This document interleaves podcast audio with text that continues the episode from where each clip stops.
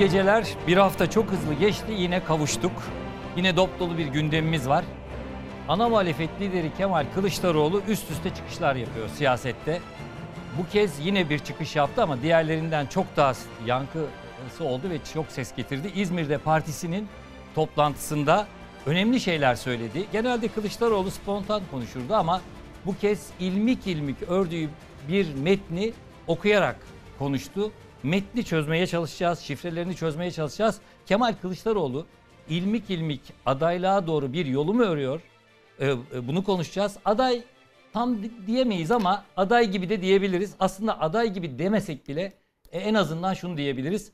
Ya adaylığını belirleyecek ya da adaylı adayın kim olduğunu belirleyecek. Yani inisiyatifi bu konuşmayla ele aldı Kılıçdaroğlu diyebiliriz. Bunun bütün perde arkasını az sonra hep beraber konuşacağız. Tabii ekonomi konuşacağız. Amerikan Merkez Bankası FED 75 e, bas puan e, faizi arttırdı.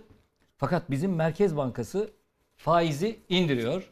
Bir inatlaşmadır aldı başını gidiyor. İnatlaşmanın faturasını da vatandaş ödüyor. Vatandaş düşük faizden borçlanmıyor.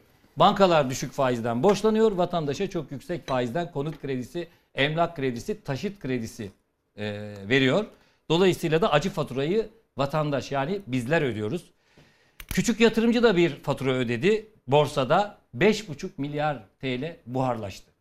Ağustos'ta başlayan bir konuşma ve tweet e, manipülasyon, manipülatif de diyebiliriz. Vatandaşı özellikle küçük e, yatırımcıyı bu hale getirdi. Banka hisseleri bir anda yükseldi, bir anda çakıldı. Arada küçük yatırımcının 5,5 milyar TL'si, 5,5 milyar doları buharlaştı. E, kim yaptı bunu? Bu tweetleri kim attı? E, bu konuşmayı kim yaptı? Bu manipülatif durumu kim yarattı? E, bunun faili sessiz, konuşmuyor. Birazdan bunun kim olduğunu da size söyleyeceğiz ve e, bunun üzerine tartışacağız. Fakat e, dünyanın konuştuğu bir bir konu var. E, Mehsa Emini. E, İran'da 22 yaşında bir kadındı. Hayalleri vardı. Ahlak polisi tarafından gözaltına alındıktan sonra öldü. İran'da önce kadınlar sonra tüm ülke ayağa kalktı. İranlı kadınlar insanın insan gibi özgürce yaşamasını istiyor. Aslında çok şey istemiyor. İnsan,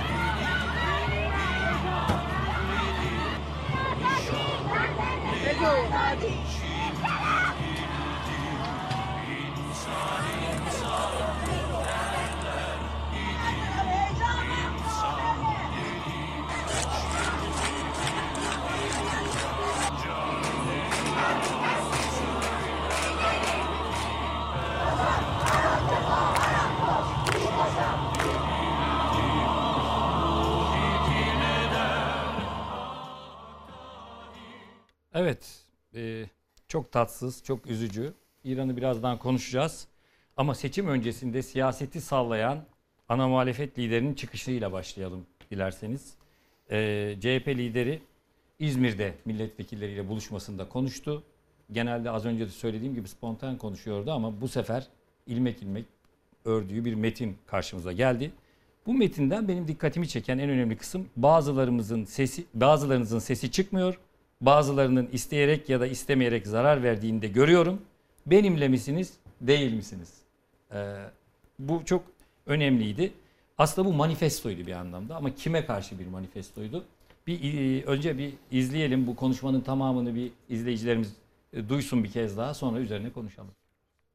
Sürekli yürümeye ve ilerlemeye kararlıyım. Ve hiçbir şey beni inandığım yoldan geri çeviremez. Bu ülkeyi seven insanların, gerçek vatanseverlerin umutları ve duaları her yerde bizimle birlikte yürüyor. Buna inan. Şunu da artık bilmek zorundayım. Siz gerçekten benimle birlikte misiniz? Bazılarınızın sesi çıkmıyor. Bazılarınızın da isteyerek veya istemeyerek zarar verdiğini de görüyorum. Ama artık karar verin. Bu halk düşmanlarını beraber yenecek miyiz, yenmeyecek miyiz? Benimle olduğunuzu da artık hissetmek istiyorum. Sırtımı size yaslayacağımı bilmek istiyorum. Adil yarınlar, huzurlu bir gelecek için her zaman yanınızdayım. Her koşulda Sayın Genel Başkanımızın yanındayım. Son noktayı Sayın Meral Akşener koyar.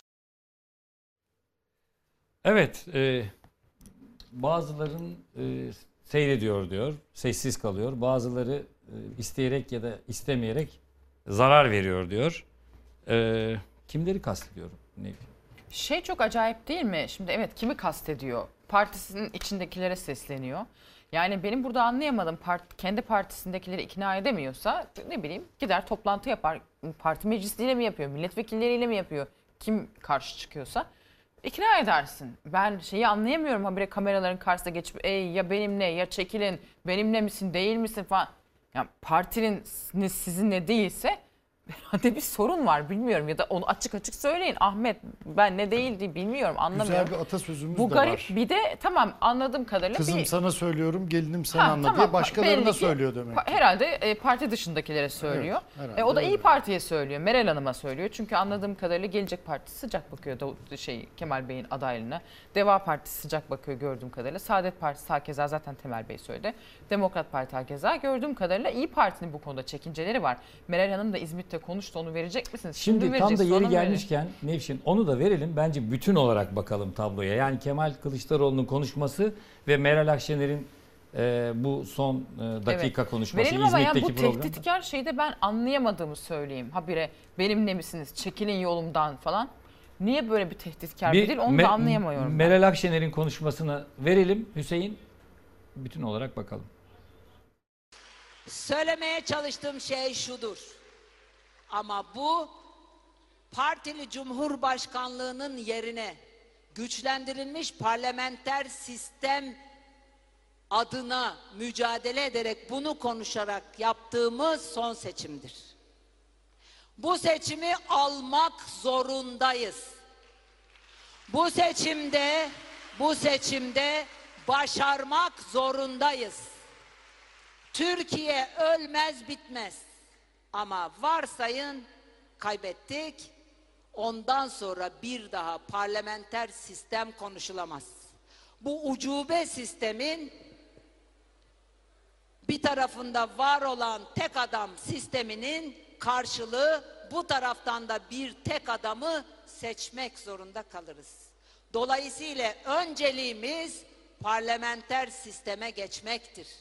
Önceliğimiz gençlerin umudunu da hayata geçirebilecek, Türkiye'yi nefes aldıracak güçlendirilmiş parlamenter sisteme bu ülkeyi geçirmektir. Bu inanç ve bu kararlılıkla gittiğimiz takdirde ben inanıyorum ki 13. Cumhurbaşkanı bizim aday gösterdiğimiz kişi olacaktır. Şimdi ne biçim Meral Hanım bu konuşmasında bu çok kritik bir seçim. Doğru adayı tespit etmeliyiz diyor. Ama bir taraftan da hani Kemal Bey'e de e, bu grup kurdurduğu için vefasını göstererek dua ediyor. Benim aileme söylediğim herkes dua etsin. Bunu daha önce bizim ziyaretlerimizde bize de tekrarlamıştı ama bu kez kamuoyu önünde de tekrarladı. Bunu da belirtiyor. E, Meral Hanım'ın bu çıkışından önce de işte adaylık için ismi geçen e, İstanbul Büyükşehir Belediye Başkanı İmamoğlu, Ankara Büyükşehir Belediye Başkanı Yavaş, tweet atarak e, Kemal Kılıçdaroğlu'nun yanında olduklarını, daha bir anlamda yetkiyi verdiklerini gösterdiler. Şimdi hal böyleyken, konu açıkken Kemal Bey de böyle bir konuşma yaptı. E, bir sürü bilinmeyenli e, şey bir denklem gibi. Yani bir bilmeden bilen bilerek ya da bilmi, e, bilmeden zarar verenler kimler? İkincisi işte seyredenler ve suskun kalanlar kimler? Bir de bu bir adaylık ilanı mı sence? Yani öyle Kemal Bey bunu örüyor. Sizin de dediğiniz gibi ilmek ilmek. Bunu hep bu yönde bu yönde. Fakat işte geçen hafta da konuşmuştuk. Burada İyi Parti'nin e, tavır değişikliği yok. Tam tersine tonunu da değiştiriyor. Şimdi İyi Partili isimler de Meral Akşener diye tweet attılar. Şimdi onlar da başka bir şey söylemek istiyor. Ya İyi Parti şunu söylüyor. İyi, Kemal Bey'in aday olması meselesi değil. Ama gelip bunu Kemal Bey Meral Hanım'la konuşmuş değil. Bir kere bunun altını çiziyorlar ve şunu da hatırlatıyorlar. Şimdi Meral'in bu İzmir Tek konuşmasının tamamını dinledim ben. Şeyi söylüyor. Ben diyor Kemal Bey'e evet çok şey borçluyum. Ben hep dua edeceğim. Çocuklarım da dua edecek. Çünkü diyor işte 15 milletvekili verdi. İyi Parti seçime girmeyi şey yaptı falan. Beni böyle ama şunu da hatırlatıyor. E, yerel seçimler için 2019 yerel seçimleri için ittifakı da masaya biz getirdik. Onun mimarı da biziz. Bunu Uğur Poyraz da söylemişti. Biz gittik CHP'ye böyle bir ittifak kuralım ama bunun mimarı da biziz diye de Memleket hatırlatıyor. Masası adıyla bir proje geliştirdiler sonra bunu altılı masaya dönüştürdüler. Aynen. Onunla, onu da hatır tamam diyor yani siz de yaptınız biz de yaptık. Hani artık bunları aşalım diyorlar. Şunu söylüyorlar. Em, Kemal Bey'in aday olma yönteminde işte bu HDP'li bakan meselesinin gündeme gelmesi biraz daha böyle em, Kemal Bey'in altılı masayı sola çekmesi diyeyim öyle ifade edeyim. Diyorlar ki mesela anketlere bakmışlar. Bu Kemal Bey'in işte HDP'li bakan Kemal Bey'in adaylığı gündeme geldiğinden beri diyorlar ki bizim önümüze gelen anketlere göre e, bir işte iki haftada 3 puan oy kaybedilmiş. İyi Parti tabanında bir eriş oluyor. Ee, ve bu seçmenler ya kararsıza ya da Zafer Partisi'ne gidiyor. İşte bu HDP'li bakan olacak falan meselesi. Ee, bizde oy kaybına neden oluyor. Altılı Masa'da oy kaybına neden oluyor ve Kemal Bey'in adaylığı bu şekilde dayatılması yanlış. Kemal Bey aday da olacaksa hani bu oturulur, konuşulur. Bir şekilde formüle edilir. Nasıl bir strateji çizmek lazım. O şekilde yapılır diye düşünüyor İyi Parti. Meral Hanım da aslında satır aralarında onu söylüyor. Herkes şimdi manşete şeyi çekti Meral Hanım'ın söylediği. İşte Kemal Bey'e ben borçluyum falan dediğini çekti ama başka söylediği şeyler var. Bence asıl mesajı orada veriyor. Yani bu son seçim. Bunu kazandık kazandık kardeşim. Kazanamadık hadi geçmiş olsun. Bir de bir Bunu aday, söyleyen adaylık kazan- tarifi de var orada. Adaylık tarifi de var ve diyor ki yani bu da artık kumar oynanacak şey değil. Böyle herkesin siyasi hırsını öne çıkaracağı bir şey değil de diyor ki yani burada artık gerçekçi olmamız lazım. Bunu öyle formüle etmemiz lazım diyor. Meral Akşener yani ben İyi Parti'den gelen bu ardarda arda bu mesajları çok da altılı masa için hayra alamet görmüyorum. Bilmiyorum sizler ne düşünüyorsunuz? Deniz'e geçelim. Deniz e, bu konuda ne düşünüyorsun? Bir, kimleri kastediyor? İki, burada kastettiği Kemal Bey'in kimler? İşte bilmeden bilerek dediği kişiler kimler? Suskun kalanlar kimler? Benimle misiniz, değil misiniz? Daha önce de bir grup toplantısında söyledi. Bir de benim gördüğüm bu önemli konuşmaların tamamını yazarak yapıyor. Mesela ya bana katılın ya yolumdan çekilin demişti. Hatırlıyor musun? Evet. Onu da yine böyle yazarak konuşmuştu. Genelde spontan konuşur Kemal Bey biliyoruz. Nasıl yorumluyorsun bunu? Ya şöyle bir şey var. Bu e, daha önce de söylemiştim. Yani biz e, haftalardır burada neredeyse her program Kemal Bey ne demek istedi e, diye konuşmaya başladık. E, Daha önce de ben bu konuda eleştirimi dile getirmiştim. Yani siyasetçi e, sözünü dümdük söyler. Hani reklamlarda çocuk diyor ya dümdük söyle. Yani e, neyi kastediyoruz? Biz yani e, vatandaş siyasetçiden çok sarih böyle anlaşılır net mesajlar bekliyor. Ama biz burada daha önce de ben gölge boksu dedim. Yani belli ki bir şey var. Yani ya Kemal Bey'in kendi partisinde birileriyle bir hesaplaşması var ya e, altılı masa içinde başka birileriyle hesaplaşması var. Böyle üstü örtülü mesajlarla birbirlerine şey yapıyorlar. Bize izleyicilerimiz kızıyor. Ya muhalefeti niye eleştiriyorsunuz? İktidarı konuşun. İktidar ya muhalefeti eleştirmiyoruz ki fotoğraf çekmeye çalışıyoruz. Yani bugün Öyle. bütün gün boyu hepimiz Kemal Bey kimi kastetti? Kemal Bey neyi kastetti? Ya Cumhurbaşkanı adayı olacak bir isim mesajlarını gayet net verir. Ee, CHP'de X şahsı mı önüne engel oluyor? Çekil kardeşim yolumdan diyecek. Kap gerekirse kapının önüne koyacak. Gerekirse e, hani dirayetli bir takım adımlar atacak. Yani ben gerçekten şunu görüyorum. Yani burada bunu hep her zaman da vurguluyorum. Esas dezavantajlı olan Tayyip Erdoğan. Cumhurbaşkanlığı seçiminde Tayyip Erdoğan gerçekten kazanma konusunda çok dezavantajlı. Ee, AK Parti e, Cumhur İttifakı parlamento seçimlerinde azınlığa düşme e, durumunda öyle görünüyor bütün anketlerde. Ama biz ısrarla e, muhalefet içindeki gerilimi tartışıyoruz. Niye böyle bir yöntem seçiyorlar ben anlamış değilim. Yani niye İyi Parti ile CHP arasındaki bu yüksek gerilim sürekli bizim önümüze tepsiyle konuluyor, alın tartışın moduna geçiriliyor ben anlamıyorum. Yani şimdi me- mesela Nevşin İyi Parti'ye mesaj verdiğini düşünüyor. Ben partinin içinde birilerine mesaj verdiğini düşünüyorum. Yani CHP içinde Kemal Kılıçdaroğlu'nun aday olması durumunda kazanamayacağını düşünenler var herhalde. Bunu sağ, sağda solda ifade edenler var. Bunu bilinçli yapanlar var. Bir de yol kazası olarak e, tartışmaya neden olanlar var. Ben öyle anladım. Yani sanki e, hani bu- bu gün içinde de konuştuğumuz gibi yani bilinçli bir şekilde Kemal Kılıçdaroğlu'na karşı çıkanlar, bilmeden sorun çıkaranlar, bir de işte şey e, nasıl denir? E, yani- Seyirci kalan. ha şey yapmayanlar yani e, Ben de şurada şunu uzak uzak durup Seni şeyi desteklemek izleyenler. için şu soruyu sorayım. Kendi partisini ikna edemeyen biri peki bütün kamuoyunu nasıl ikna edecek kardeşim o zaman? Hani kamera önünde ey bak herkes bana bir şey yazın. Herkes tweet atıyor. Ay sen neyiz Kemal Bey ben ondan falan. Hani e, daha siz kendi partinizi ikna edemediyseniz tüm Türkiye'yi nasıl ikna Ya edeceksiniz? ben yani? şu, şunu b- benim şahsi şeyim, e, görüşüm şu. Bu parlamenter sistemi savunanların çizdiği Cumhurbaşkanı profiline Türkiye'de en uygun adayın Kemal Kılıçdaroğlu oğlu olduğunu düşünüyorum. Yani e, devlet tecrübesinden tutun, hırslarının olmayışı, e, iki sene sonra o yetkilerini devredebilecek kapasiteye sahip olması, e, bütün taraflarla görüşüp e, bir hani e, Cumhurbaşkanı'nda olması gereken o uzlaştırıcı şey falan. Yani bütün bunlar dururken, bunları anlatmak dururken yani adayım evet bu nedenle adayım. Bu bu bu özelliklere sahibim e, gibi anlatmak varken işte e, ya benimlesiniz ya işte böylesiniz ya öylesiniz ya böylesiniz gibi. Çiğdem şimdi geleceğim sana da. Bitti mi Deniz? Ee, Evet yani özetle söylemek istediğim şey bence e, ki zaten şeyde kuramadılar.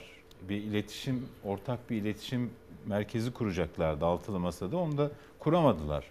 Ee, ciddi bir iletişim problemleri var. Hem kamuoyuna dönük ciddi bir iletişim problemleri var hem kendi içlerinde ciddi bir iletişim problemleri var. Bunu gidermedikleri sürece biz burada sürekli Meral Akşener ne demek istedi, Kılıçdaroğlu ne demek istedi e, diye tartışırız. İktidar da orada bütün bu olumsuzluklara rağmen elini ovuşturmaya devam eder. Şimdi e, burada son dönemde medya üzerinden konuşmaya başladı. Yani İyi Parti ile Cumhuriyet Halk Partisi iki lider. Medya işte gene bu anlamda Deniz'in söylediği bu da yine bir medya üzerinden konuşma. Aslında ya bütün bu olup bitenler işte bizim İlker Karagöz'le Çalar Saati Fox'ta çıktı. Kemal Bey dedi ki e, altılı masa eğer onaylarsa ben hazırım dedi.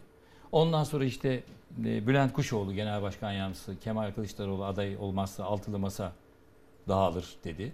Ardından işte geçen hafta Selahattin Demirtaş HDP eş başkanı, eski eş başkanı e, bize mektup gönderdi ve adayı tarif etti. Aday düpedüz işte Nevşin'e de sormuştum. Kemal Bey'i tarif ediyor. İşte e, ikinci yüzyıl diyor, helalleşme diyor.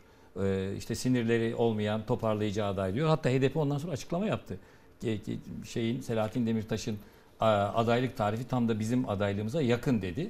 Bir de tabii uzun zamandır parti rozetini çıkardı Kemal Kılıçdaroğlu. Artık Cumhuriyet Halk Partisi rozeti taşımıyor. Yani bir e, bir cumhurbaşkanlığına doğru bir mesaj gibi algılanıyor. Fakat bugün bu çıkışı niye yaptı? Bütün bunlardan sonra inisiyatifi mi ele aldı yoksa adayım mı dedi?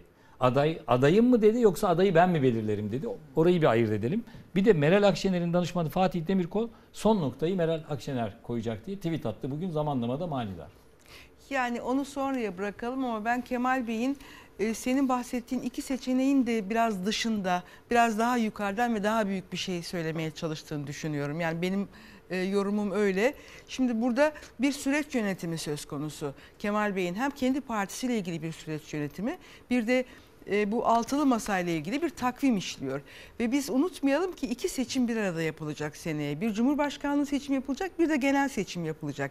Şimdi biz hep e, adayı düşünüyoruz. Cumhurbaşkanı adayı kim olacak diye düşünüyoruz Millet İttifakı'nın ama öbür yandan bir de bir seçim var, genel seçim var ve o o seçimle de Cumhurbaşkanı'nın dışında bir de parlamenter sisteme yeniden dönüş e, bütün kurum ve kurallarıyla birlikte bir özlenen ve istenen bir e, şeyin düzenin, rejimin işlerliğini sağlayacak. Ne olacak? Yakınılan bütün bu şeylerin tedavi edilmesi, düzelmesi, ortadan kaldırılması, daha insanca bir hayat için ne gerekiyorsa onlara dönük bir sistem kurulması değil mi? Şimdi mesela Kemal Bey bu konuşmasında halk düşmanları vurgusu mesela benim çok dikkatimi çekti. Bu halk düşmanlarına karşı mücadeleyi birlikte yapacak mıyız diyor. Şimdi bu, bunu sadece bir Cumhurbaşkanlığı Millet İttifakı'nın adayı olarak okuyamayız. Burada daha büyük bir şey var. Yani şey diyor odağı dağıtmayalım demek istiyor aslında bence Kemal Bey. Odağı dağıtacak. Biraz daha böyle iktidarın işine yarayacak e, böyle ufak tefek televizyon ekranlarına çıkıp ya da kendi aramızda konuşup ya da bir yerlere demeç verip tweet atıp bilmem ne yapıp yani dağınık bir görüntü sergilemeyelim. Bu yol yürümeyi biraz daha büyük ve biraz daha yukarıdan e, bir şey olarak bakıyor. Bil- Bilmiyorum anlatabildim mi? Ben öyle görüyorum yani. Önemli bu tespitler. Yani daha toparlayıcı diyorsun. Bu bugünkü Evet. açıklama, bugünkü manifesto aslında toparlayıcı bir e, Toparlayıcı böyle küçük şeylerde boğulmayalım demeye getiriyor. Yani büyük ihtimalle bence de kendi partisine hem kendi ağırlıklı parti olarak dinamiklerine hem sesleniyor. dış dinamikleri. Hem dış dinamikleri çünkü sizin de belirttiğiniz gibi üçüncü kez bu benzer nitelikte bir konuşma yapıyor. Bu sefer biraz daha tonu belki farklılaştı ama tema olarak aynı. Yol yürümek, be- benimle beraber olacak mısınız? Daha önce soruldu bu Kemal Bey'e neyi kastettiniz diye. O da işte e, dediğin gibi bütün dinamikleri aslında yani bir demokrasi güçlerini kastettiğinin altını çizmişti daha önce. Bence yine benzer bir şey Benzer söylüyor. Murat şimdi parti içi dinamikler deyince tamam partinin bir karar e, organı var.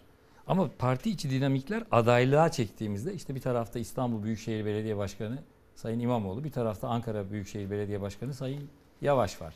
Şimdi bunlar da bugün tweet attılar. Yanınızdayız, arkanızdayız. Kemal Kılıçdaroğlu. E, benim de o e, cepheden aldığım bir takım bilgiler var. Onu ilerleyen şeyde konuşuruz. Ee, sen bu cepheden baktığında nasıl yorumluyorsun? Yani bugün mesela bu tweetlerin peş gelmesi ard arda iki adayın Kemal Kılıçdaroğlu'na bir anlamda yetki mi verdiler yoksa adaylığını mı desteklediler? Vekalet verdiler. Vekalet mi verdiler daha? Vekalet verdiler. Yani e, zaten Kemal Kılıçdaroğlu'nun da amacı o vekaletleri almak. Yani şimdi burada biraz e, şey yapıyoruz, çok da hafife alıyoruz gibi. Yani biz anlamında söylemiyorum, yani genel olarak söylüyorum.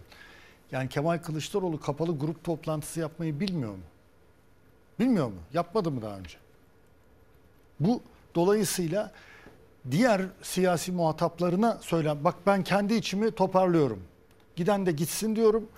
Herkes de bana vekaletini veriyor. Vekalet vermek şu anlama geliyor. Yani ben e, Mansur Yavaş'ın da Ekrem İmamoğlu'nun da ya tam biz çekildik artık yokuz dediğini zannetmiyorum.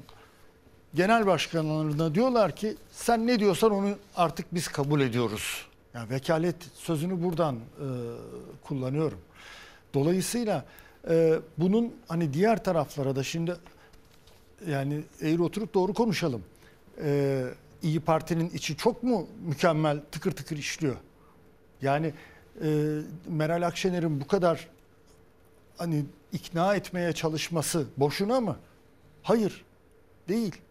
Yani bir tane hakikaten aslı astarı olmayan bir HDP'ye bakanlık tartışmasının yok işte 7. parti davet mi ettik etmedik bu tartışmanın ne kadar e, İyi Parti içinden önce de İyi Parti içinden tepkiyle karşılandığını görmedik mi? Gördük. Yani sadece İyi Parti de değil burada yani AK Parti dahil diğer bütün siyasi muhataplara diyor ki benim partimin içinde bir sorun var. Ben sorun olduğunu saptadım. Tamam mı? Şimdi de olan olmayan ya daha düne kadar Kemal Kılıçdaroğlu'na 50 tane laf söyleyen insanlar bugün hepsi sıraya girdi. yanındayız bilmem şeyi e, ne hashtag attılar Nevşin ne, ne dediler? Ha, yanındayız de ben Yanındayız. biraz komik buldum. Çocukça Şimdi- geliyor bana. Bunlar ne ya yani? Böyle mi olur bu işler? Bu, bu, bu olur siyasette, meşru siyasette her şey olur. Yani hiçbir şeyi kalıba bağlayamayız. O olur bu olmaz diyemeyiz. Bağlayamayız Sonuçta. Ben meşru siyasettir. Adam diyor ki kardeşim verin vekaletlerinizi. Vermeyen de buyursun gitsin diyor. Herkese verdi mi vekaletini? Yani veren verdi. Doğru mu? Dolayısıyla e, biraz bu açıdan bakmak lazım. Ha görüntü şey değil. Bakın şunu söylemek lazım. Yani bizim aramızda hiçbir sorun yok. Değil mi? Yani bu kadar iş oluyor. Ee, Kemal Kılıçdaroğlu konuşuyor aramızda sorun yok. Meral Akşener konuşuyor aramızda sorun yok. Ali Babacan konuşuyor aramızda sorun yok. Ya siyaset e, yaşanan gerçekliklerden öte algılanan gerçekler üzerinde kurulur. Siyaset budur. Siyaset algılanan gerçeklik demektir. Algılanan gerçeklik orada bir sorun olduğu doğrultusundaysa siz o sorun yok diyerek onu silemezsiniz. Onu silmek için bir şeyler yapmak zorundasınız. Ben Çiğdem'e o açıdan katılıyorum. Yani belki de bir neşter atmak gerekiyordu. Yani sancıları olacaktır ama e, sonuçta muhalefet cephesini kendi içinde bir e, hani eski deyimle kullanacağım insicam bir kendi içinde bir düzen silsilesine e, getirmeden bir doğru düzgün mücadele edeceklerini sanmıyorum. Şu aşamada adayı açıklasa ne olacak ya? Şey dükkan o haldeyken yani darmadağınken adayı açıklasan ne olacak? Dolayısıyla ben biraz hani parti içi dinamikleri sordun. Sen de konuştun Cumhuriyet Halk Partililerle e, biliyorum. Belki sende tamamlayıcı bilgiler Ya vardır yani şey yapsan bilgileri- ama benim gördüğüm bu şey e, sarsıntı hesap edilerek e, yani bir sarsıntıya yol açacağı hesap edilerek e, yapılmış bir hamledir.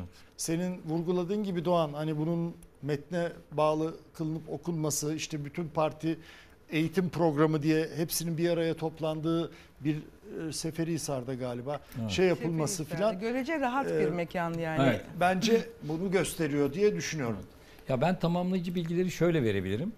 Ee, bir Mansur Yavaş e, kanadı, bir Ekrem İmamoğlu kanadından baktığımda e, bir de e, tabii e, şeyden e, İyi Parti kanadından ve CHP Genel Merkezi'nden konuştuğum şeyler var. İyi birkaç kişi var ve onlardan aldım etkili isimler. Ee, bir kere şu, e, Mansur Yavaş kanadı şöyle diyor. Diyor ki Mansur Yavaş Kemal Kılıçdaroğlu'na rağmen bir politika geliştirmez. Çünkü bunun kökeninde vefa var. Vefa belirleyici bir faktör. Yani vefa İstanbul'da hani klişe bir şey ya semt adı değil. Çünkü 2014 yılında, 2019 yılındaki seçimlerde Cumhuriyet Halk Partisi'nden çok kişi e, Mansur Yavaş ismine karşı çıktığında Kemal Kılıçdaroğlu kapı gibi Mansur Yavaş'ın arkasında durdu. Bu bir. Geldiğimizde İyi Parti'ye yine karşımıza bir vefa çıkıyor. Ee, orada da işte biliyorsunuz Meral Hanım az önce e, Meral Akşener yine konuşmasında söyledi. İşte grup kurdurması e, ve mecliste şu anda grubu olan bir parti haline gelmesi. Bu tarafta e, e, Ekrem İmamoğlu tarafında da yine benzer Kemal Kılıçdaroğlu'na karşı herhangi bir politika geliştirmeyiz, rağmen bir politika geliştirmeyiz sesi var. Orada da Canan Kaftancıoğlu'nun il başkanlığı olayında da e, seçilmesinde de e, işte Muharrem İnce'nin imza meselesinde de hep Kemal Kılıçdaroğlu'nun yanında durduk. Böyle durmaya da devam edeceğiz. Şimdi bütün bunlar olurken Deniz'le başlayayım bu sefer. Deniz bu bir Murat'ın dediği gibi vekalet verme mi? Biz hala kardeşim denklemin içinde güçlü aday ihtimalleri olarak duruyoruz demek mi? Fakat vekalet verme, e, ver- veriyoruz demek mi? Yoksa tamam artık sen eğer aday olmak istiyorsan biz senin arkandayız demek mi? Ya ben de e, benzer şekilde algıladım E, ki yani görüştüğüm ve e, görüşlerini sorduğum birçok insan da benzer şeyler söyledi. Sanki aday benimden çok karar benim e, yani ben karar vereceğim e, demeye getirdi. Yani mesela şöyle algılayan çok fazla insan oldu. Ya ben aday olmasam e, bile benim göstereceğim adayın arkasında duracak mısınız? gibi bir vekalet de söz konusu. Yani mesela bazıları şey diye yorumlamış. Acaba yeni bir Ekmelettin İhsanoğlu göndermesi mi var? Yani kendisi aday olmayacak başka bir aday isim getirecek ona destek mi istiyor şimdiden ona bir zemin mi hazırlıyor vesaire gibi yorumlayanlar da olmuş. Ama netice itibariyle ben e, Murat Etkin'in söylediğine büyük ölçüde katılıyorum. Çünkü e, karşı tarafla da sıkıntı yaşıyor. Yani şöyle bir gerçeklik var. Bunu bunu göz ardı etmeyelim. E, bence altılı masadaki diğer beş aday da Kemal Bey'in adaylığına karşı değil. Kemal Bey aday olmak isterse hani böyle kategorik bir şekilde red yanıtını vermezler. Onların tek derdi kazanabilme meselesi. E, yani Meral Akşener'in Kocaeli'nde yaptığı konuşmanın özeti de bence o. Yani biz bu seçimi kaybedersek bir daha altılı masa şey parlamenter sistem vesaire konuşamayız demesinin nedeni bu köprüden önceki son çıkış bunu riske atamayız, bunu kaçıramayız türünden bir şey. Yani ben Babacan'ın da, Karamollaoğlu'nun da, Davutoğlu'nun da, Akşener'in de, e, Gültekin Uysal'ın da kazanabildiği müddetçe Kemal Kılıçdaroğlu'nun arkasında duracağı kanaatindeyim. Çok enteresan bir şey. Pardon. Söz, Tabii buyurun. yani Murat. Meral Hanım'ın e, söylediği, Meral Akşener'in söylediği yani bir daha parlamenter sistemi konuşamayız bu son seçim. Şimdi bunu aynanın öbür tarafına yansıtıyoruz. E, Cumhurbaşkanı Erdoğan'ın da bütün hani e, propaganda e, şeyi omurgası partisinin yani propaganda omurgası e, ben gidersem ne olacağını biliyor musunuz üzerine kurulu. Yani bu bu taraf bir korkuyu yansıtıyor. Tabii, tabii. Son seçim olabilir. O tarafta bir korkuyu besliyor. Yani ben gidersem başınıza ne gelir filan. Yani hakikaten çok enteresan yani iktidarla muhalefet e, hani fay hattının korku üzerine kurulması. Yani bu, bu aslında ciddi bir sorun ya. Ve belki de bu senin dediğinle bir ek yapayım. Süreç işledikçe bu korku daha da derinleşebilir. Evet yani o yüzden e, şeyin Peki Murat. az önce özür dilerim bir cümle. O yüzden az önce söyledim yani muhalefetin bir silkinip kendine gelmesi lazım. Hani bazen otobüsler böyle belediye otobüsleri çok dolu olur. Bir ya da okul otobüsleri şoför bir sert fren koyar. Atalet momenti deriz biz fizikte. Böyle bir herkes bir kendine gelir her bir ayrı bir denge kurulur otobüste. Bir fren koydu galiba. Buna Peki. bir şey ekleyebilir miyim Tabii. ben? Ben- Korku dediniz ya bence burada şöyle de bir matematik var. Tespit de diyebiliriz Akşener'e. Korku değil de tespitte de Tespit diyelim. Bence burada şöyle bir matematik var. Şimdi burada e, iktidarın istemediği şey bir merkezin oluşması. AK Parti kendisini seçmeniyle beraber sağa çekiyor sürekli. İşte MHP ile de bir ittifak kurup daha milliyetçi, daha fundamentalist bir söylem ve siyaset burada. Ee, Şimdi baktığınız zaman hani bu CHP'nin de işte C- Kemal Kılıçdaroğlu bence aday olmak istiyor. Ben belirlerim falan. Ben aday olacağım. Siz de evet deyin diyor. Yani bence öyle. C- Kemal Bey aday olmak istiyor fakat e, da- Kemal Bey de daha sola bir yere çekiyor ittifakı. Şimdi bence burada tehlike merkezin kalmamış olması. Merkezin kalmadığı siyasette e, bence Cumhur İttifakı kazanıyor. Çünkü öbür tarafı sola hapsediyor, kendisini de sağa çekiyor, merkez yok. Merkezin makulün olmadığı yerde kendi seçmenini sağ işte o böyle korkularla işte milliyetçilik üzerinden beslenen korkularla e, din üzerinden beslenen korkularla çok kolay konsolide ediyor ve kazanıyor. Bence Cumhur İttifakı buna oynuyor. E, bir merkez olmamasına. Yani Millet İttifakı ne kadar sola çekerse bu biraz bir anlamda o kadar Cumhur İttifakı'nın işine yarıyor Ben gibi bir geliyor sola bana. çekilme durumu açıkçası hiç görmüyorum. Nerede yani Kemal hiç görmüyorum Kılıçdaroğlu yani. sağdan- Tam tersine Kemal Kılıçdaroğlu Merkeze Cumhuriyet Halk. Parti'sini sosyal demokrat çizgiden daha merkeze çekiyor. Nasıl? Merkeze doğru. Nasıl mesela? şöyle, Nasıl ben- merkeze ben- çekiyor ben arkadaşlar? söyleyeyim, Sola çektiğinin bir kanıtını bana gösterir misin? Arkadaşlar şimdi birincisi diyor ki biz e, liberal bir şey uygulamayacağız ekonomi politikası. Kamulaştırma yapacağım diyor. Devletçilik Ee, sol değil ki yani. Devletçilik sol mu? E, devlet, sol, bilmiyorum ne devletçilik İşte sağ mı? yani bizdeki algılar odur yani. Hayır tabii ki sol canım yani bence Ya sola şöyle- çekiyor. Hayır bu kötü şöyle- bir şey olarak söylemiyorum ben. Ay Nevşin, olabilir bu ama da bir bak, siyaset olabilir Ama canım. şunları görmezden gelme. Daha Evet. yeni Özal'la rahmetli Adnan Menderes'in mezarına gitti. Evet. Bütün temaslarına bakıyorsun böyle işte kanaat önderi diye böyle değişik değişik gruplarla görüşmeye başladı. Helalleşme var. Ee, Helalleşme diye evet e, 28 Şubat mağdurlarıyla şey yapıyor. Yani e, Cumhurbaşkanı adayı olarak e, işte Kürtlerin oyu ce- cepte, solun oyu cepte, sosyal demokratlar cepte, e, İyi Parti'nin işte modern şeyleri, milliyetçileri cepte. Bir tek işte muhafazakarlardan oy alamam kaygısıyla oralara çok oynuyor. ve bütün söylemleri o muhafazakar kesimin üstünde yoğunlaşmış. Ama parti olarak da parlamentoya milletvekili sokacak olan CHP'de e, senin söylediğin klasik mesajlarını veriyor. Yani bu Ama- helalleşme falan bunların hepsi sol politikayı kapsar ama bunlar o illa. CHP'nin sağ Şey- çekmesi falan değil Ama ki. Helalleşmenin e, şey e, çok açık. Yani sadece sol kesimle helalleşme demiyor ki Nevşin. Evet herkes de helalleşme Bayağı diyor. açık. Yani ben benim izlenimim Kılıçdaroğlu sosyal demokrat ve sol tabanı cebinde görüyor. Öbür taraftan sağdan oy almak için e, olağanüstü bir çaba gösteriyor. Bütün Hatta belki de program- Evet. fazla görüyor, Ra- fazla sol- garanti sol- görüyor. Solda rahatsız edici bulunuyor. E, Evet yani hatta. Cumhuriyet Halk Partisi'nin içindeki daha kendisini daha solda tarif eden Solda kesimleri değil daha ulusalcı tarif eden bence. Bence ayrımı değil. O- o- lazım. ben bence farklı. Yani kendisini biraz daha sosyal demokrat değerlere daha bağlı hisseden, daha solda tarif eden bir kesim var Cumhuriyet Halk Partisi'nin içinde ve onlar e, Kemal Bey'in politikasını, yaklaşımlarını ve tutumunu e, partiyi e, daha sağa çektiği yönünde eleştiriyorlar. Bunun en önde gelen şeylerinden, argümanlarından birisi olarak da laiklik ilkesini e, anmaması. Buna e, beklentilere uygun bir şekilde sahip çıkmamasını da gösteriyorlar. Ben de bu notu düşmüş olayım. Evet. Murat, önemli bir şey var. Ee, Kafama takılan önemli soru sanıyorum izleyicilerimiz de bu soruyu merak ediyordur. Şimdi öyle görülüyor ki Millet İttifakı e, altılı masa bir karar verecek. Altılı masanın kararına da uyulacak. Kemal Kılıçdaroğlu açık açık söyledi. Alt liderler, diğer beş lider ben de birleşirlerse ben hazırım dedi Cumhurbaşkanı olmaya. Evet. Şimdi burada Temel Karamollaoğlu, Sayın Karamollaoğlu e, Kemal Kılıçdaroğlu'na desteğini verdi. Görüyoruz, veriyor şu anda. Ondan sonra Demokrat Parti lideri e, e, Sayın Uysal da veriyor. Diğer üç lider Gelecek Partisi, Deva Partisi ve İyi Parti.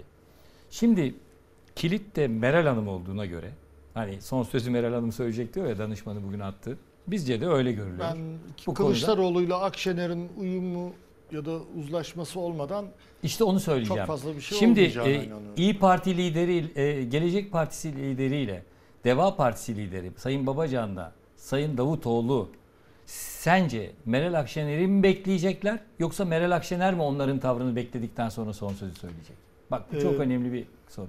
Bana kalırsa yani şu anda hiçbir donemiz yok ama bana kalırsa e, hani kendimi Ali Babacan'ın yerine e, koyuyorum haddim olmayarak ya da Ahmet Davutoğlu'nun yerine koyuyorum. Meral Akşener'den bir işaret gelmeden ben konuşmazdım. E, görüştüler belki konuşmuşlardır. Ha, bu bunu bilmiyoruz. Pazartesi, Bu- çarşamba görüştüler. Biz Ha, ilk duyurduk. Yani bunun ta- ama bunun içeriğini henüz ben alamadım yani siz aldıysanız bilmiyorum. Sayın Akşener, e, Sayın Babacan'ın ve Sayın Davutoğlu'nun tavrını almadan son sözü söylemez diyorsun. En azından bir işaret beklerler. Ama Deniz'in dediği gibi yani bende o bilgi yok Deniz. Sende varsa bilmiyorum. Ya benim benim aldığım bilgi Ha, şu. bende yok yani. Ortak görüşleri şu. Kemal Kılıçdaroğlu olabilir yeteri yeter ki seçilebilsin. Şimdi Yani bu- buradaki bu, bu, ha, kalıp bence çok bu belirleyici bir önemli kalıp. bir kriter. Çünkü e, konuşulan yani benim de konuştuğum kaynaklarda söylenen bunun bir hazırlık süreci gerektirdiği. Yani bir bu, bu, bu, bu laf kullanılıyor. Bir hazırlık süreci. Yani buna hani tabanların ikna edilmesi, bilmem ne diye bir hazırlık süreci. Tabii burada e, partili kimliği, sen dedin ya rozeti artık takmıyor diye. Yani partili kimliğini öne çıkarmadan e, bir tutum alması da bekleniyor. E, işte o hazırlık süreci ne olacak ama hani bakıyoruz hani anketler ne kadar güvenilir bilmiyoruz ama hani Deva Partisi'nin Gele- Gelecek Partisi'nin hani çok yüksek bir oy oranı görünmüyor şu anda anketlerde. Ha, görünmüyor. E, dolayısıyla bir de genel olarak tabloya baktığımızda kusura bakmayın tekrar ediyorum ama Kılıçdaroğlu ile Akşener'in uzlaşması olmadan e, hani diğer şeylerin bir fren koyacağını ya Bence da şöyle bir itiraz cüm- edeceğini o- şey yapmıyorum ama özür dilerim. Babacan'la görüşmede gazetecilerin görüşmesinde Doğan sen de vardın.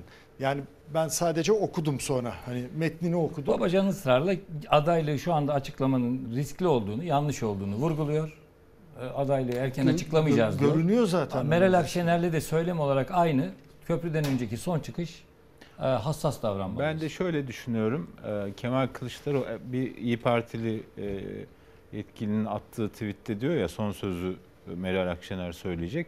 Bence Kemal Kılıçdaroğlu konusunda adaylığı konusunda son sözü Meral Akşener söyleyebilir ama Cumhurbaşkanı adayı konusunda son sözü bence Kemal Kılıçdaroğlu söyleyecek. Yani ma- matematik bu işin matematiği böyle. Yani kim ne derse desin, e, hangi simülasyonları yaparsa yapsın bugün e, altılı masanın temel dinamikleri dinamosu e, CHP'dir, Kemal Kılıçdaroğlu'dur. Öyle. E, onun Çok- bence tavrı belirleyici olacak. Yani biz hep matematikten söz ediyoruz ya hep bu, bu şey, bu şey işin matematiği. Arkadaşlar parlamenter politika dört işlem bile değildir. iki işlemdir. Toplama çıkarma. Bu kadar. Yani Türkiye Büyük Millet Meclisi'nde kimin en çok gücü var? Adalet Kalkınma Partisi'nin. İkinci en büyük parti ne? Cumhuriyet Halk Partisi. Üçüncü en büyük parti ne? Halkların Demokratik Partisi. Peki bu Böyle gidiyor. Bu iki Yani- işlemi bir de bölmeyi ekleyemez miyiz? Şu anda karşı tarafta bölmeye Ama uğraşıyor. işte o, ben, o böl- bölme, Böldürmesinler o bölmenin diyoruz amacı da yine de. toplama çıkarmadır. Peki. Yani Ben Çiğdem reklama gitmeden çok kısa şunu e, Kemal Kılıçdaroğlu'nun bu konuşmasında parti içi dinamiklere mesaj verirken bir de bir genel başkanlık meselesi var. Şimdi hem genel başkan hem cumhurbaşkanı adayı meselesi var. E, Bülent Kuşoğlu son çıkışında mesela dedi ki genel başkanlık tartışmalı bir şey değildir. Şimdi genel başkan olmazsa eğer Kılıçdaroğlu sadece cumhurbaşkanı adayı olursa milletvekili listelerini belirlemeyecek, belirleyemeyecek. Evet. Ee, ve dolayısıyla da mesela ortak listeler yapılacak. Ee, Millet İttifakı belki bazı illerde ortak listeyle gidecek ve Kemal Kılıçdaroğlu nasıl ki bu konuşmayı ilmek ilmek ördüyse listeleri de ilmek ilmek yapacak. Evet. Sence nasıl olacak bu genel başkanlık meselesi? Kemal Kılıçdaroğlu bir anlamda genel başkanlık tartışması yoktur. Parti içi dinamiklerine şunu mu verdi? Ben aynı zamanda genel başkanım. Olabilir. Yani zaten e, bu ortak liste konusunda bir ipucu vermişti Bir geçen hafta Kemal Bey. reklama. Evet. E, bazı bazı yerlerde e, bu seçim yasasında yapılan değişiklik dolayısıyla iktidar lehine yapılan değişiklik dolayısıyla bazı yerlerde ortak liste çıkaracaklarını ve bunları tek tek arkadaşlar arkadaşlar belirledi demişti o ortak e, onlar açıklanacak yakında demişti. Bence bir yandan böyle bir çalışma da zaten e, sürdürüyor Cumhuriyet Halk Partisi. Yani ben e, seçildikten sonra genel başkanlığını bırakırım arkadaş ama seçilene e, e, bırakacağım tarihi de ben belirlerim çünkü yeni sisteme göre hem genel başkan hem cumhurbaşkanı olabilir. Listeleri de ben yapacağım. Yani ben bu kadar netlikte bir cümle okumadım. Ee, Ben o aşamaya gelindiğin, gelindiğini de şu aşamada çok düşünmüyorum doğrusu. Anladım. Tamam. e, Ama kendi konumunu şu andaki e, konjonktürün hassasiyetine binaen bence kendi konumunu e, tahkim ettiği Ak- ak- şeyi doğru. Akşener'in konuşmasında açıkça var. Biz aynı şekilde bir cumhurbaşkanı istemiyoruz. Tek adam olmasını istiyoruz diye. Zaten orada o formül var. Murat adaylığını mı gücünü mü tahkim ediyor? Onu şu anda söylemek için biraz erken. Çünkü bir dediğim gibi bir neşter attı. Şimdi o neşterden hani yara ne kadar açık, ne kadar kan akacak, nasıl şimdi bir Evet. süreci başlattı Dönemin- bence. yani. Şimdi reklama gidiyoruz. var, Reklamdan evet. sonra kesintisiz devam edeceğiz. Çünkü ekonomi yani gerçek şey şu anda bu tartışmalar devam ediyor ama vatandaş vatandaş müthiş e, zorda. E, borsa skandalı var. 5,5 milyar dolar buharlaştı. Öte taraftan faiz, yüksek faizle kredi alıyor vatandaş. Bankalar düşük faizle alıp yüksek faizle e, satıyor. Sendikalar birleşti e, vergi dilimi konusunda. Fakat Çok vergi, vergi konu ya. dilimi meselesi ya milletin e, müthiş e, belini büktü çalışanların. Fakat Maliye Bakanı'ndan ses yok. Maliye Bakanı şu anda yok. Uyuyor mu? Şimdi uyuyor. Yok, Maliye uyuyor Bakanı sadece Türk İş her Başkanı'na şey göre çok de şahane Türk İş Başkanı'na göre de derdim. Onu da konuşacağız. Bütün bunları konuşacağız. İran'ı da konuşacağız tabii. İran'daki bu tatsız durumu da konuşacağız. Ee, ve kesintisiz gideceğiz. Çok dinamik özel bilgilerle, özel kulislerle devam edeceğiz. Şimdi bir reklam. Evet kesintisiz bir şekilde devam ediyoruz. Ekonomiyle devam edeceğiz. Ee, ekonomide çok önemli başlıklarımız var. Bu arada izleyicilerimizden de mesaj geliyor. Hakan Yılmazel e, adlı izleyicimiz mevcut sistemi yüz- mevcut sisteme %51 oranında oy veren seçmenin ne kadarlık kısmı tercihinden pişman olmuştur? Bu sorunun cevabı muhalefetin güçlendirilmiş parlamenter sisteme geçme söylemi e, daha da bu e, pişman olanları ikna edebilir diyor. Deniz Zeyre'ye yazmış bunu.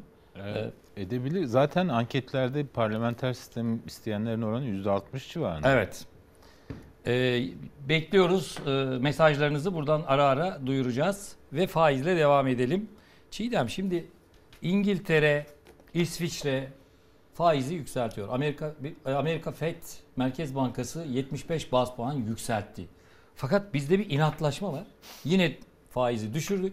Ee, Sayın Cumhurbaşkanı ile Merkez Bankası inat, inadına faizi düşürüyor. Peki bu faiz düşüklüğünden kim çalışan mı e, kazanıyor? Hayır. Bankalar düşük faizle %12'den alıyorlar. e, %30'dan satıyorlar. Şöyle bir e, bu arada faiz kararından sonra dolar 18 lira 41 kuruşa çıktı. Evet. Döviz. Evet. E, Yani bunun pek çok ta- tarafı da var ama asıl şunu söyleyeyim. Mesela bir kamu bankasından 12 ay vadeyle 100 bin lira alan bir vatandaş e, ihtiyaç kredisi için 30.45, taşıt kredisi için %26.72 e, e, faiz ödüyor ve konut kredisi için de 23.7 23.72 faiz ödüyor. Yıllık. Yıllık. Yıllık. Yani artık enflasyonla mücadeleyi falan çoktan bir kenara bıraktılar. Ee, bu faiz indiriminde e, inat etmenin başka bir şeyi yok, e, izahı yok. Biraz işte bu bankacılık kesimine e, dönük bir şey oldu bu, bu hamle oldu. Yani onlara Bir şey fayda anlayamıyorum sağlayan. onu size sorayım. Hani şeyi araya girmiş gibi oldum ama Yok. hakikaten anlamadığım için. Şundan dolayı Çiğdem Hanım. Şimdi hani anladık diyor işte faizleri düşürecek. Düşürüyor. Neden? Ekonomiyi durdurmak istemiyor. Yani bü- büyüme büyüme devam etsin. Ee, işte bankalar kredi musluklarını açsın. Yatırım oldu değil mi? Teoride böyle. Hani Evet. bir mant. İyi de bankalar kredi vermiyor ki. Şu kamu bankasına gitsen e, vermiyorlar. Yani ya böyle AK Partili tanıdığın falan birinin Evet. yeğeni falan. E, özel bankalar da vermiyor. Ben onun için bunun mantığını anlamıyorum. Yani bir özel bankaya gitsen vermiyorlar ya da böyle çok yüksek faizler falan. Bir yüksek Şimdi bunun faizler mantığı evet, ne? Yüksek Evet. faiz demek kredi vermiyoruz demek. Vermiyor. Evet kredi Hayır, bir de vermiyor. Çünkü Murat- Onun tefeci için tefeci Çiğdem Hanım'a faizidir soruyorum. bunlar. ya. Yani mantığını anlamıyorum. Çünkü- Tamam hem sen faizi aşağı çekiyorsun. Peki e bunun için diyorsun ki hani ekonominin şeyini frene basmak istemiyor. Büyüme devam etsin. Ama nasıl yatırım yapacak e, mesela bir iş, işi olan birisi kredi alamıyor, hiçbir şey yapamıyor. O- Onu anlayamıyorum yani. Yani işte işçilik maliyetlerinden düşürüyorlar. Biraz daha fazla sömürüye ağırlık veriyorlar. Ee, dış ticareti de böyle Şu an canlandırdıklarını sanayi düşünüyorlar. fonluyorlar sadece. Evet. Ha Bir de alırken kazanıyor Nevşin. Merkez Bankası'ndan alıyor %12 faizle. Bankalar evet. Tabii sanayiye veriyor %35-40'la veriyor. Ya vatandaş umurunda değil ki. Evet ama işte diyorum yani bankalar da kredi ver- vermiyor. Yani Ya onlar burada- da demek burada ki şö- şöyle şeyi bir şey görüyor. çıkıyor. Yani böyle bir bankalar adeta kan emici vampirler. Her şey yolunda gidiyor. Bir onlar kötü. Ya sistem tamamen sarsılmış bir vaziyette Bir de yani. şeyler de tamam yani gösteriyor. bankalar çok masum bilmem filan Değil de-. Ama öyle bir şey ki özür dilerim. Yani bu Odalar Birliği'nin açıklamalarında filan da var. Yani tek suçlu bankalar yani böyle bir şey. Böyle bir durum yok ki. Hani kredi şeyden Sarsılmış de- durumda zemin yani. şeyi de not etmek lazım. Onu da ben de bakıyordum verilere bugün de şirketler de kredi çekerken genişlemek için değil de işletme giderleri için çekiyorlarmış şu anda daha fazla. Tabii, öyle bir yani döndürmek Of. için kendini çekiyor. için. Of. Yani borçlanıyor, borçlanıyor Tabii falan bu yüksek faizler çok tehlikeli. gösteren İşte onun şey, için tabii. ben anlayamıyorum. Nasıl ekonomik genişleme olacak bu ortamda? Nasıl oluyor? Yani onu anlayamıyorum. Anlay- anlaşılamayan bir şey daha söyleyeyim. Ee, Hem de Çiğdem, Çiğdem, Çiğdem Hanım nasıl anlatacak. oldu? Hay Yo, Allah yo, yo, birlikte konuşuruz. Daha, daha güzel böyle. Ya, daha iyi yani. hem hükümetimiz Sayın Cumhurbaşkanımız da diyor ki Avrupa battı. Raflarında bir şey yok. İşte o oldu. Ekonomileri batıyor diyor. Ben Sonra- ekonomistim diyor. Eko- evet. Sonra da diyoruz ki yani hükümetimiz diyor ki ya biz ihracata ağırlık vereceğiz. Ya ihracatımızın yüzde 55'i Avrupa'ya. Avrupa'da ekonomi küçülecek diyor. Bayram yapıyorlar yani Avrupa'da ekonomi küçülüyor bizim çok güzel. Tamam ondan sonra e, biz Avrupa'ya ya hangi neyi ihraç edeceksin oranın ekonomisi küçüldüğünde? Tabii. Ya gerçekten hani diyorum ya yani, giderek de o daralmanın artacağını söylüyor şeyler iktisatçılar. Nereye varacak Çiğdem? Zor sorular Çiğdem Hanım'a. Zor sorular bana geliyor evet. Yani bu şeyle ilgili faiz indirimleriyle ilgili olarak onu da söyleyeyim de bu kur korumalı mevduatın maliyetini düşürüp biraz daha bu arka kapı Merkez Bankası operasyonlarına ağırlık vermek amacıyla da bu faiz indiriminin sürdüğü e, belirtiliyor ki akla yakın bir ihtimal tabii yani bu da. Ha, bankalardan Yani para ne işe toplayacak. yarıyor? Evet. Ne işe yarıyor? Faizi indirdi. Arka kapı operasyonları döviz satıyor kur korumalı e, KKM'nin şeyini düşürebilmek için yani hazineye olan İyi yükünü de bunun düşürebilmek etkili için. olmadığını anlayamadılar mı daha? Yani bizim zaten ben bunu zaman zaman söylüyorum. Burada en büyük açmazımız ve belki de e, ızdırabımız e, böyle irrasyonel şeylere rasyonel çözümler e, getirmeye çalışmak ve bir mantık aramak. Öyle bir şey yok. Hani nas deniyor, pas deniyor. Bizde hani bunda da bir kafiye olduğu için medyada da bir hoşluk bulunuyor. Espri yapılıyor falan. Artık bence meselenin gülüyorum da acı acı gülüyorum. Espri yapacak ve kaldıracak bir hali de kalmadı, Kalmadı. yani. Bir anekdot anlatabilir miyim bu konuda? Anlat Deniz. Şimdi e, geçenlerde konuşmuştuk ya hani 9 Eylül'de İzmir'deyken Nebati gidecek işte Cumhurbaşkanı yerine Ortada birilerini e, yerine birilerini arıyor falan diye. Bir e, AK Partili ile konuşurken ilginç bir şey anlattı. Dedi ki ya siz dedi Sayın Nebati'yi dedi yerinde tuttunuz dedi bu meseleyi ortaya atarak "N- nasıl dedim. Sağ ol dediniz o zaman yani. ya şöyle şöyle Sayın Cumhurbaşkanına e, şöyle bir şey vermişler anladığım kadarıyla. Ya şimdi e, ekonomiden anlayan birini getirirseniz size diyecek ki faizi artıralım. İşte e, uluslararası camiayla ilişkilerimizi düzeltelim. İşte IMF çıpası, Avrupa Birliği, Maastricht kriterleri bilmem ne falan. Mali disipline bir gidelim. mali disipline gidelim vesaire. Bunları yaparsanız ha ekonomi uzun vadede düzelir ama bir kemer sıkma politikası olacağı için seçimi kaybedersiniz. Onun için bu işten anlayan ekonomiyi kurallarına göre düzene sokacak birileri yerine bu kaotik durumu devam ettirecek bir no name bir isme ihtiyacınız var. Hiç dokunmayın demişler. Yani o nedenle de e, seçime Yani kadar büyük ihtimalle nasıl nasıl münasip görürsünüz efendim diyen Evet, bir evet, bakana evet. ihtiyaç var. Ya- Şimdi bu kaotik durumu borsaya taşıdı. E, Vergi dilimlerini taşıdı. Şimdi oraya gelelim. Hayat her alanda zorlaşıyor ama bu vergi dilimleri çalışanın üstüne bindi. Müthiş, müthiş, müthiş bir e, şey yapıyor çalışanın üzerinde. E, şimdi şöyle sendikalar birleşti. Dediler ki ya kardeşim çalışanın canını okuyor bu vergi dilimleri. Buna bir ortak bir şey bulalım, bir oran tespit edelim ve bunu bütün sendikalar birleşti bu arada. Yani iktidara yakın, uzak bütün sendikalar bu konuda birleşti. E, Maliye Bakanlığı buna karar verecek. Fakat Maliye Bakanı yok ortada işte az önce dedik Sayın Nebati yok. E, Dolayısıyla Türk İş Başkanı bugün Ergun Atalay bir açıklama yaptı. Maliye Bakanı'yla da ilgili bir açıklama yaptı. Önce onu izleyelim sonra bu vergi dilimi üzerinden gidelim. Vergiyle ilgili Hazine Bakanı anlatıyoruz anlatıyoruz ya duymuyor ya görmüyor. Hani hep de hayal edersiniz ya şöyle bir uyusam da 6 ay sonra uyansam diye. Bir laf var uyanı uyandırırsın ama uyuma numarası yapanı uyandıramazsın çünkü numara yapıyor. Vergi konusunda dosya hazırlamıştık. Tabii e, Sayın Maliye Bakanımızdan öncelikli olarak bir randevu talebiyle raporu e, arz edecektik. Sayın Bakan'a bir dosya halinde takdim etmek istiyorum. Maliye ve Ekonomi Bakanımızla görüşmelerimiz var. Bu konuda önemli bir konudur. Evet. Ağız birliği yapmış bütün e, sendikalar ama Nebati, Sayın Nebati ortada yok. Şimdi her ne kadar bu konuda çözümün adresi Hazine ve Maliye Bakanlığı gibi gözükse de çözümün adresi Cumhurbaşkanı Recep Tayyip Erdoğan. Ee, herhalde sendika başkanları bu gerçeği gözden kaçırıyor. Olamazlar. Yani bir kere bu ülkede bütçeyi artık Cumhurbaşkanı sunuyor. Hazine ve Maliye Bakanı'nın deminden beri konuşuyoruz.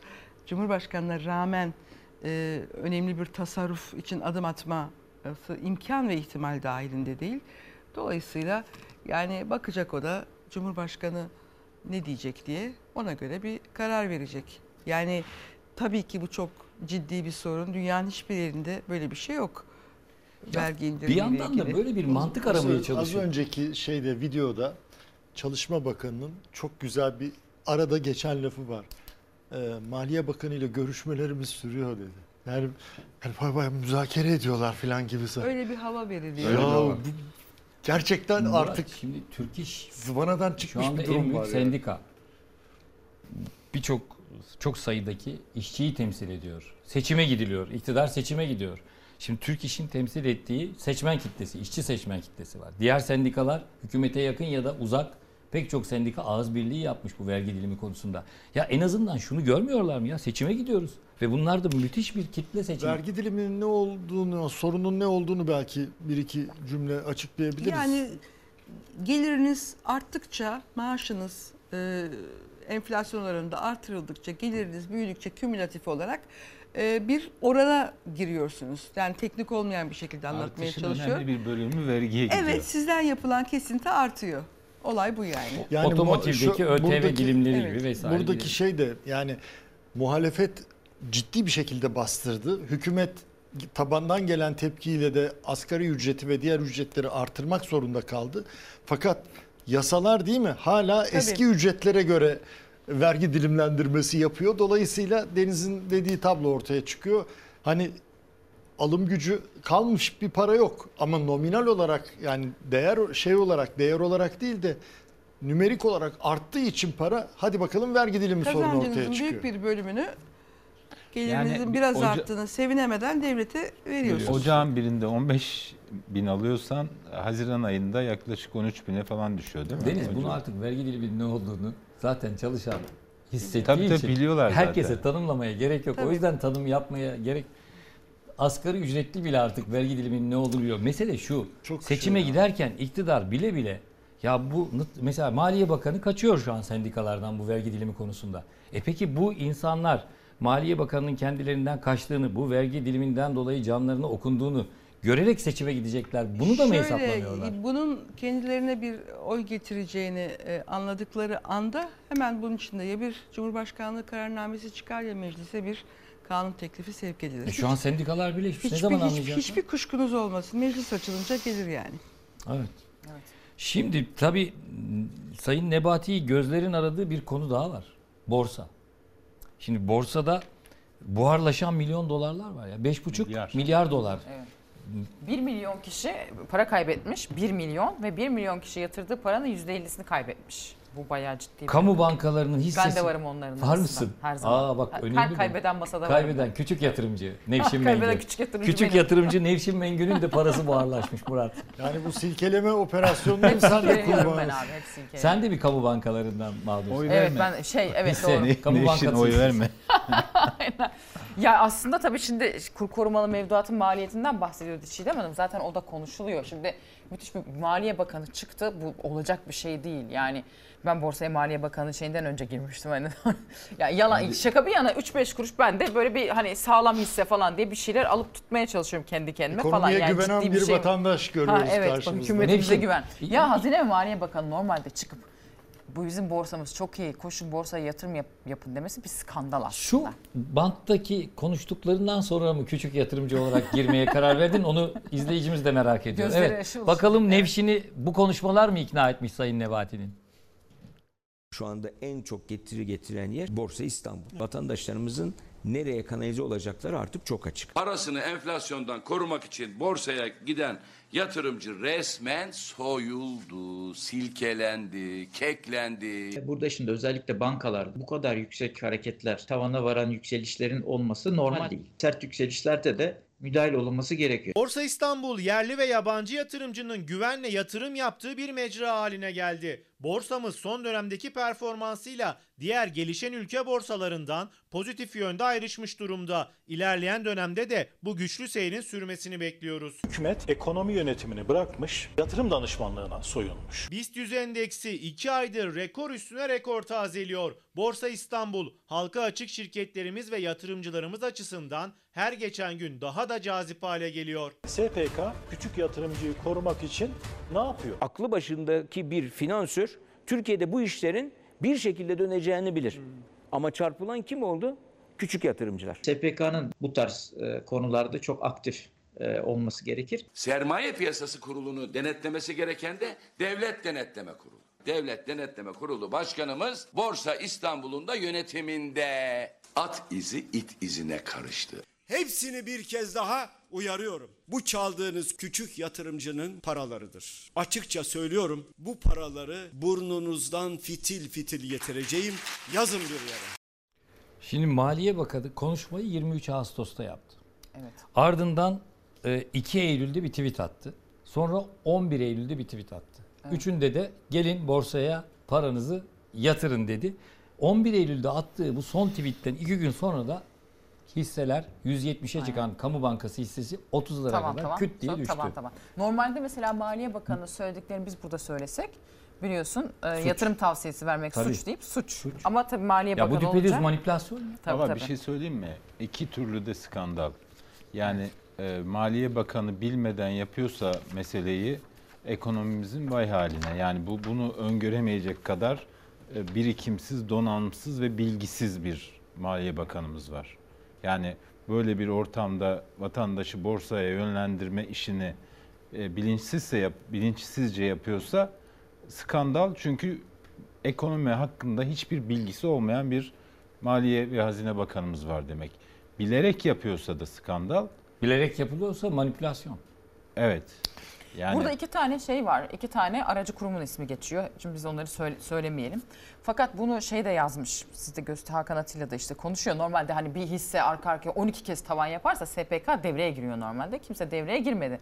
Önce bu sanayi hisselerinde denendi. Onlar bir tavan tavan o, he- o heyecanı yaratmadı. Sonra kamu bankaları üzerinden bu tavan tavan işte hani gel gel yaptılar. Bu işte KKM'nin maliyetini azaltmak için de diyorlar. Çünkü insanlar KKM'ye yükleniyor. Fakat şimdi bitince 12 ay hatta 3 aylık Türkiye'deki KKM'lerin çoğu millet geri dolar alacak koyacak çünkü. Şimdi bu da biliniyor. Bu da hazine üzerine bir yük. İşte vatandaşa başka bir ya işte gelin borsaya getirin TL'ye dönün yapmaya çalışıyorlar. Ama iki tane aracı kurum ve bunu Cüneyt Akman da yazmış ekonomi gazetecisi olarak. Bu iki aracı kurum da biliniyor. Ee, Berat Albayrak'a yakın isimler yapmışlar yani bu yazılıyor, çiziliyor yani Cüneyt Bey de bunu yazmış. Hatta bu aracı kurumlardan bir tanesi çıktı açıklama yaptı. Bu bizim bu şeyle bir alakamız yok. Bizim şu şu müşterimiz bir isim verdi, başka değil kurumlar mi? Bir üzerinden isim de verdi. bu alım satımları yaptı diye bu aracı kurum da doğruluyor yani yapılan Size- şey. Resmen size bir gözümüzün başka- önünde yani Pardon. olan biten gözümüzün önünde. Ve Cüneyt Akman da şeyin altını çizmiş ekonomi gazetecisi tecrübeli. Bunlar diyor Berat Albayrak ve Sayın Nurettin Nebati'ye yakın isimler. Ee, herhalde Cüneyt Akman şöyle değerlendirmiş. Katılıyorum. Muhtemelen diyor Nurettin Nebati de gaza getirdiler. Ya işte böyle bir sihirbazlık ya böyle şey yaparız falan. Hani Nurettin Nebati de ikna oldu. Sonunda herkes tokatlandı. Yani Türkçesi bu.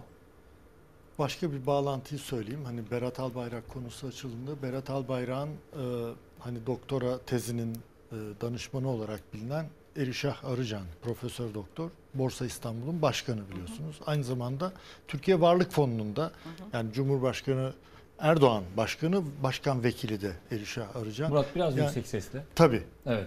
Tekrar edeyim mi? Yok gece bu saatlerde Evet. bizi izleyen biraz daha uyandıralım. Biraz herkes. böyle uyandıralım. Yani burada çok enteresan ilişkiler var. Yani burada e, hakikaten şimdi Kemal Kılıçdaroğlu dedi ya gördük yani tarihin en büyük e, borsa yönlen manipülasyon dediğimiz hani yönlendirme.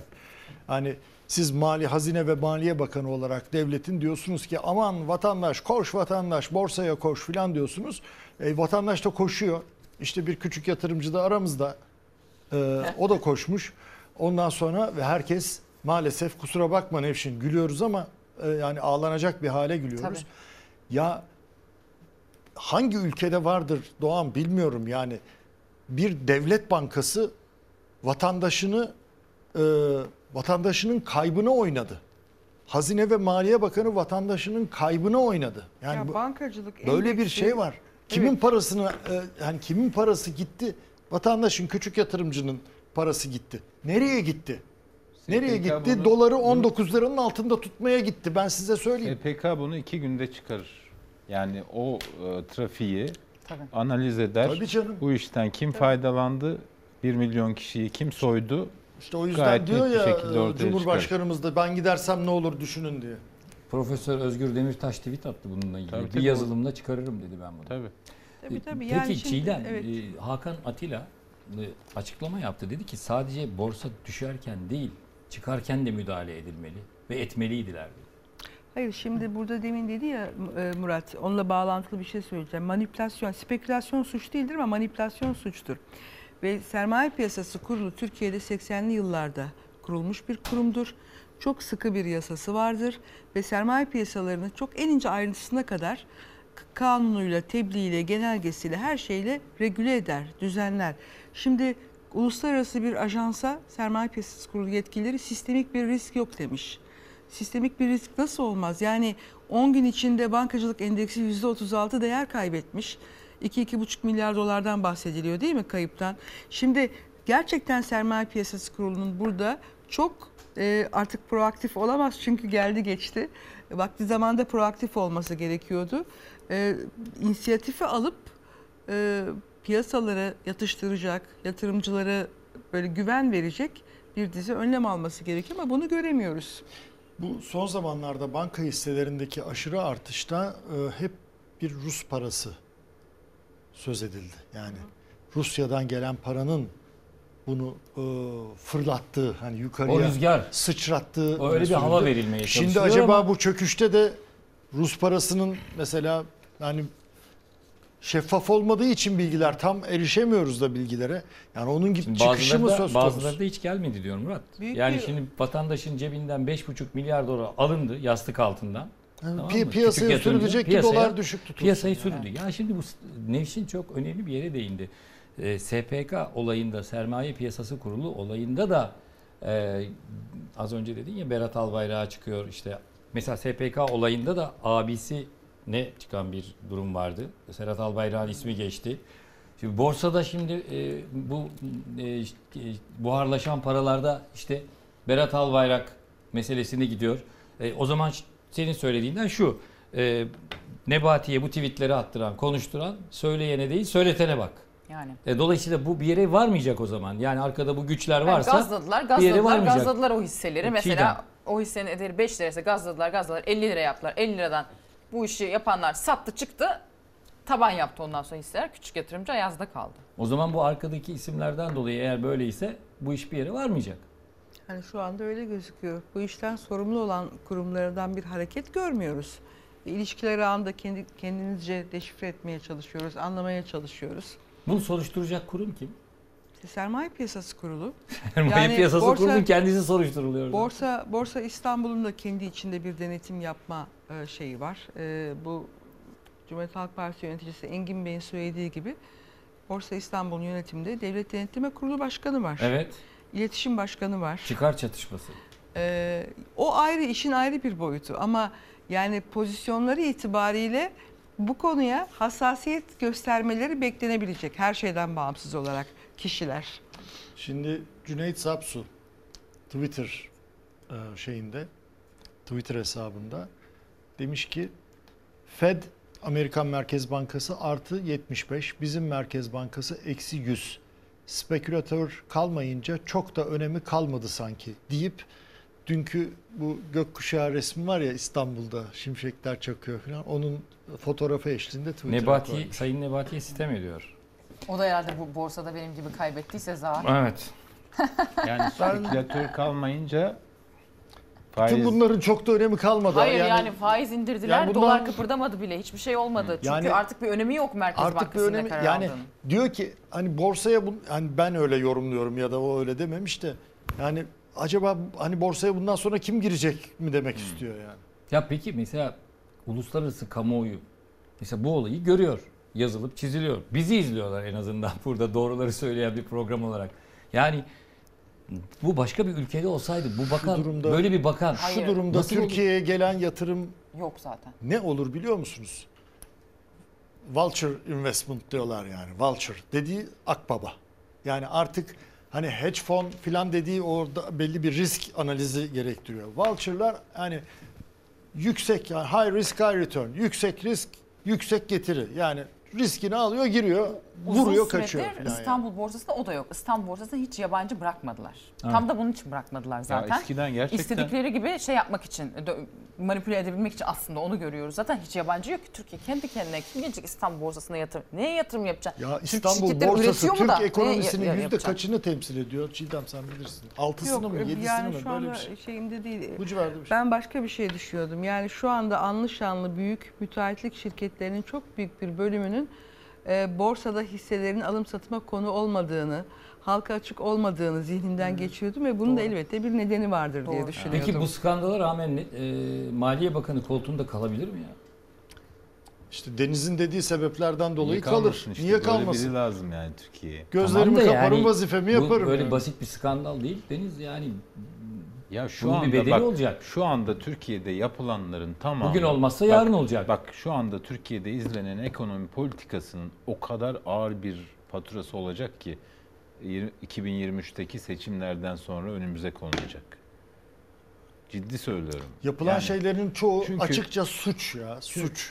Nasıl nasıl Hata değil yani, musun? suç. Bak bir cebinde e, hani belli bir miktarda para var. Onun 10 katını falan harcıyorsun. Diyorsun ki 6 ay sonra bana bilmem nereden para gelecek. Yani seçim kazanacağım. Böyle bir ekonomi yönetimi var. hiç e, yani ne bütçe disiplini kalmış, ne mali disiplini kalmış, ne ihracat, ithalat konusunda e, hayal edilen şeyler gerçekleşmiş. Yani düşünün şu son bir yılda bizim program yaptığımız dönemi işte asgari ücret yükseldi, e, dolar yükseldi, işte ucuz iş gücüne döndük diye burada yorum yaptık değil mi? İhracata dayalı bir ekonomimiz olacak artık. E, Çin gibi ucuz iş gücüne döneceğiz vesaire. E, o da olmadı yani. Başka şeyler... Şeyde e, TÜSİAD e, Başkanı Orhan Turan e, bizim Yetkin Report'ta bir makale yayınladı. Geçenlerde başka alıntılar da yapıldı başka yerlerde. Adam diyor ki arkadaş şey devri geçti. Ucuz iş gücüyle ben rekabet edeyim. Bu devir geçti. Devir teknoloji devri. Devir dijital üretim devri. Katma değeri yüksek üretim devri. Bırakalım artık bu işleri. Enflasyonla mücadelede bir mutabakat sağlayalım. Efendim enerji verimliliğini nasıl yapacağız buna bakalım. Falan ki böyle maddeler sıraladı. Biraz Yani- geç değil mi iş adamlarının? Geç konuşmadılar mı? ya geç sustular, olsun, sustular, güç olmasın. korktular, korktular. Yani sonuçta bak sendikalar da diyebilirsin Yani geç sıra olmadı mı onlara diye. gelince mi konuştular? İşte yani Genelde öyle oluyor. Genelde sonuçta öyle oluyor konuşuluyor. Çiğdem. Yani Ya dün bir konuşulmuyor değil onu söylemeye Dün bir çalışıyorum. iş adamıyla konuştuk. E, fabrikasını satmış. E, üstelik yani bundan 3 sene önce e, benzer bir fabrikanın fiyatının yarısına satmış. E, dedim ki neden böyle hani altın yumurtlayan tavuğu o, kestiniz? Sonuçta bir fabrikaya sahip olmak bir süreklilik demek vesaire. E, ya dedik ki artık tavuk falan yumurtlamıyor dedi. Yani bundan sonra önümüzü de göremiyoruz. Avrupa'ya ihracat yapıyorduk. Avrupa'da işte ekonomik bir daralma söz konusu olacak. Satıp satamayacağımızı da öngöremiyoruz. Ama bu ülkede parası olan paradan para kazanıyor. En kötü ihtimalle aldığım parayı kur korumalıya koyarım. Ee, sabit bir gelirim olur. O da beni krallar gibi yaşatır. Kur koruma aslında o da değil. Böyle bir değil. Yo, şey- yani başka şeylere de yatırabilirsin. Neye yatıracaksın? Yatıracak Yani- bir şey yok. Sıkıntı şu ülkede bir tek yatırabileceğin Yo, bir şey yo. var. O da emlak. Hiçbir şey Hayır, yok. şu- kur korumalı da Ya bir şey şunu- getirmiyor sana. Dolar diyorum. artarsa onu getiriyor. Yani o kur korumalıya yatırmayıp dolar vadeye koysan daha iyi. Aslında yok Ya şu anda aynı şey işte bir şey diyor. yok. Yani diyor ki Yatıracak paran şey olduğu yok. müddetçe onu para yani dolar olarak sakla, euro olarak sakla. işte bir şey al e, ne o euro bond mu öyle bir şeyler var yani. Ondan al vesaire. En kötüsü %10 gelir getiriyor diyor. Yani o %10 da bir insanı e, ki bir fabrikayı satıyorsun çok büyük bir nakit eline geçiyor. Çok rahat rahat yaşatır. Paradan para kazanılan bir ülkede bu Alacak kadar adam var mı? ihracat Bu ortamda kim alacak onu? işte Murat Bey'in söylediği akbabalar alıyor. Evet.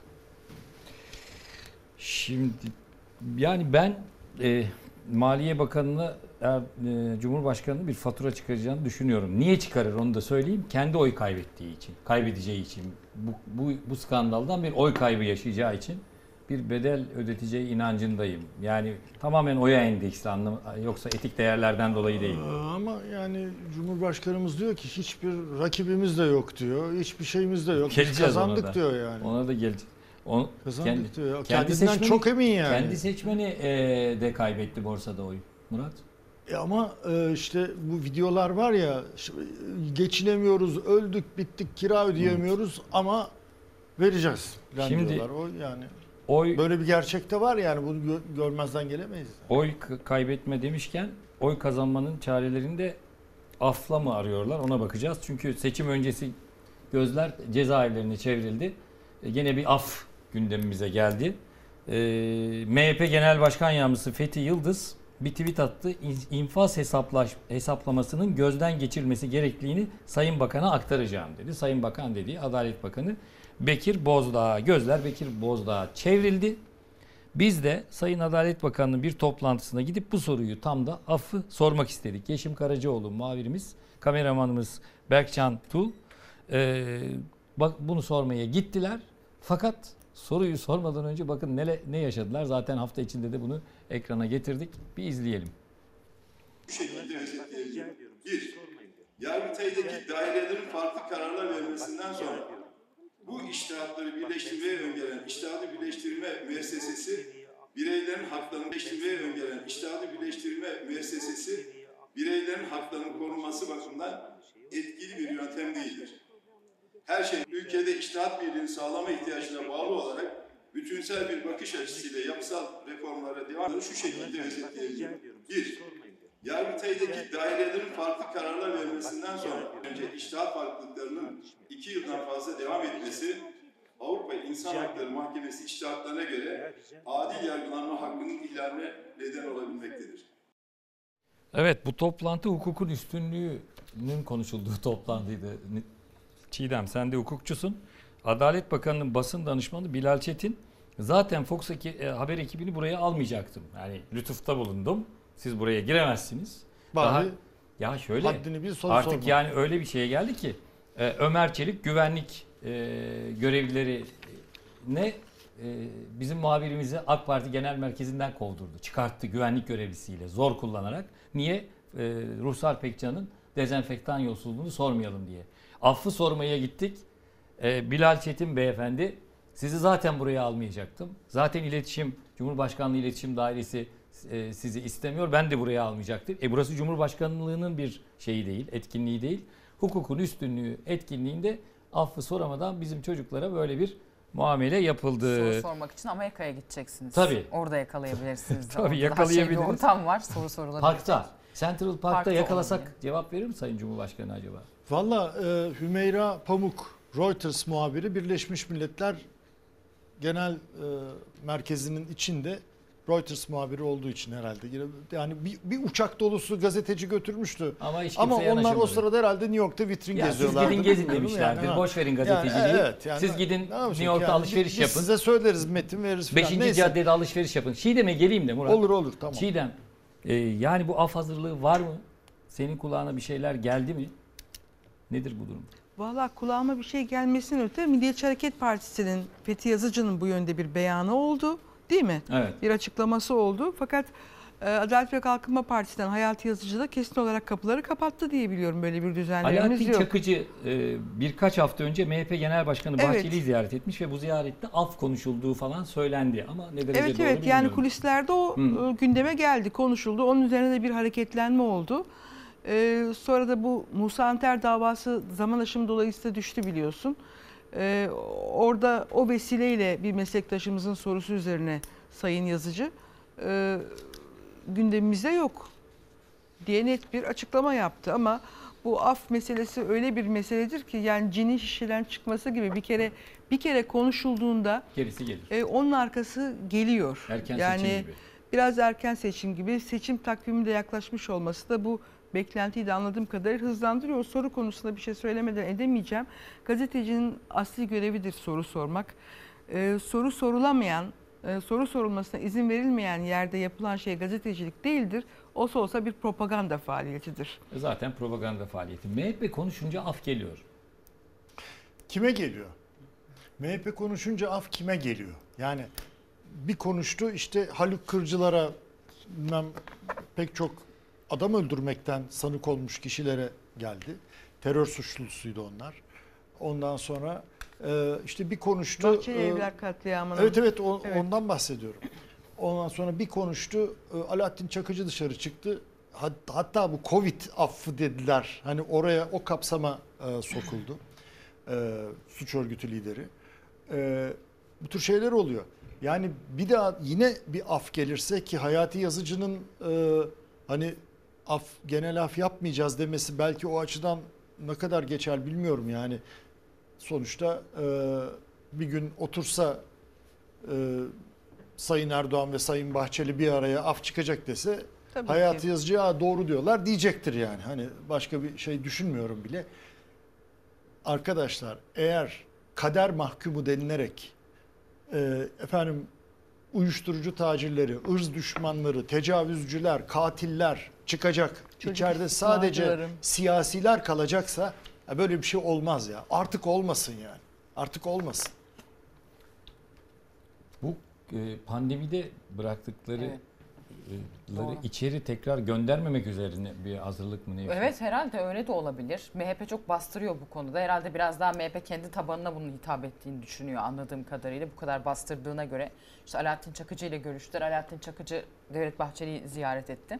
Ya o da bir acayip. Alaaddin Çakıcı'nın nasıl dışarı çıktığını hatırlıyor musunuz? Cezaevinde yatıyordu.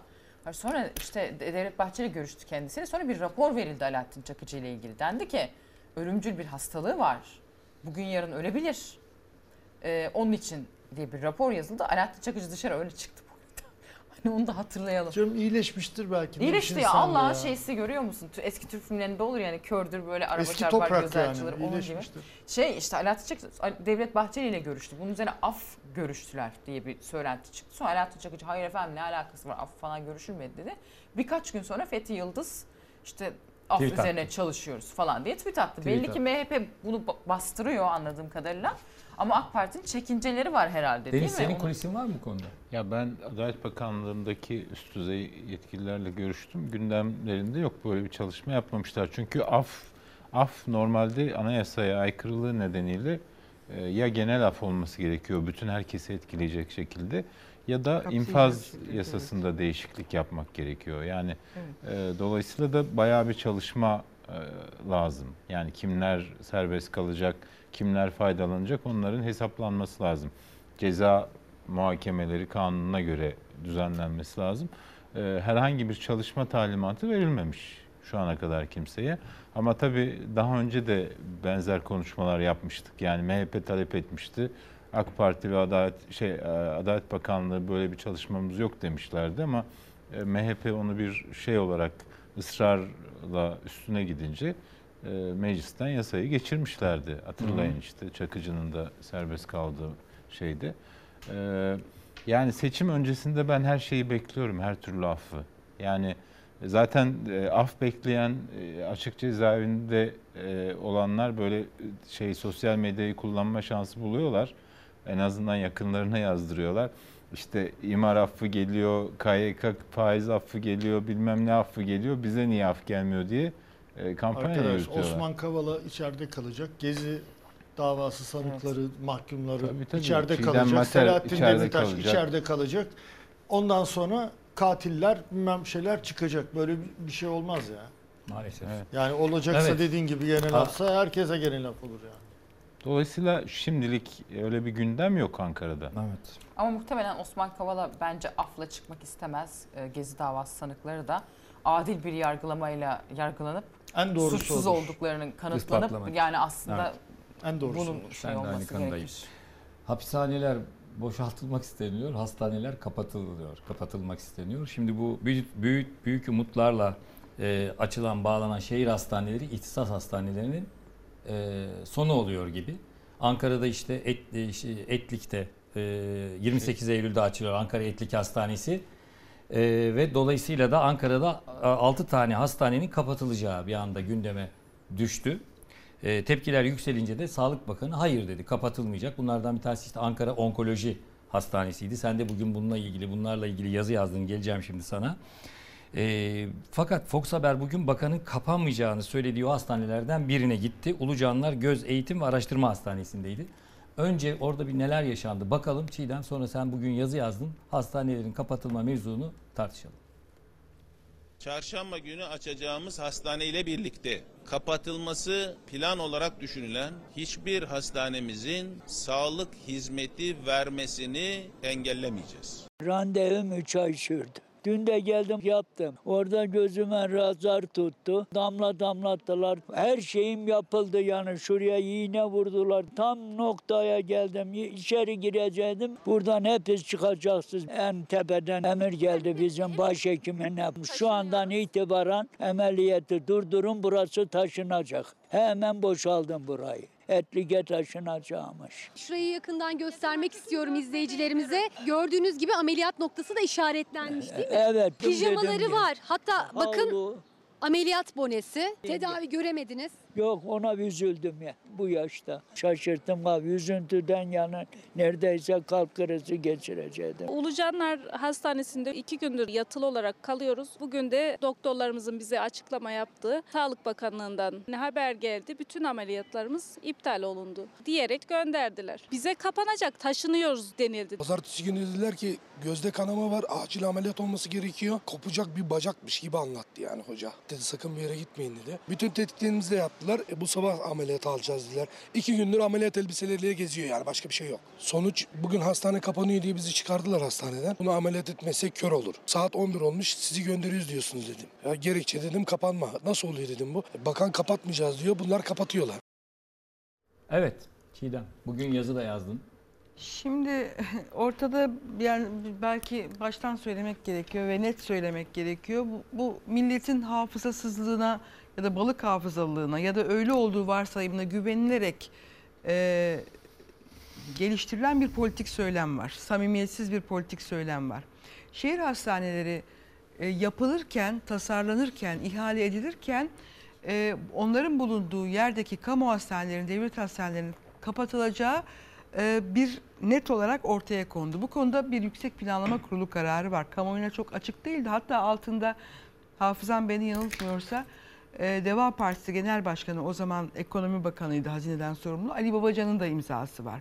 Yani e, çok yakınımızda örnek var. Ankara'da Bilkent Şehir Hastanesi açıldı. Aşağı yukarı bunlar e, benzer yakın büyüklükte ve ölçekte iki hastanedir, büyük hastanedir. Yatak sayısı itibariyle, ölçek itibariyle 7 tane hastane kapatıldı Ankara'da köklü hastane. Yani bunların kapatılacağı belliydi. Etlik Hastanesi açıldığı zaman da 6 hastanenin kapatılacağı 2013 yılında hazırlanan ve şu anda Etlik Hastanesi'nin sitesinde e, duran yani durduğunu düşünüyorum. Düne kadar duruyordu. Çevresel ve sosyal etki değerlendirme raporunda yer alıyordu.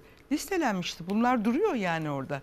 Dolayısıyla hani kapatılmayacak sözü benim için ancak bir net bir politika değişikliği varsa doğrudur. Yani oturmuşlardır.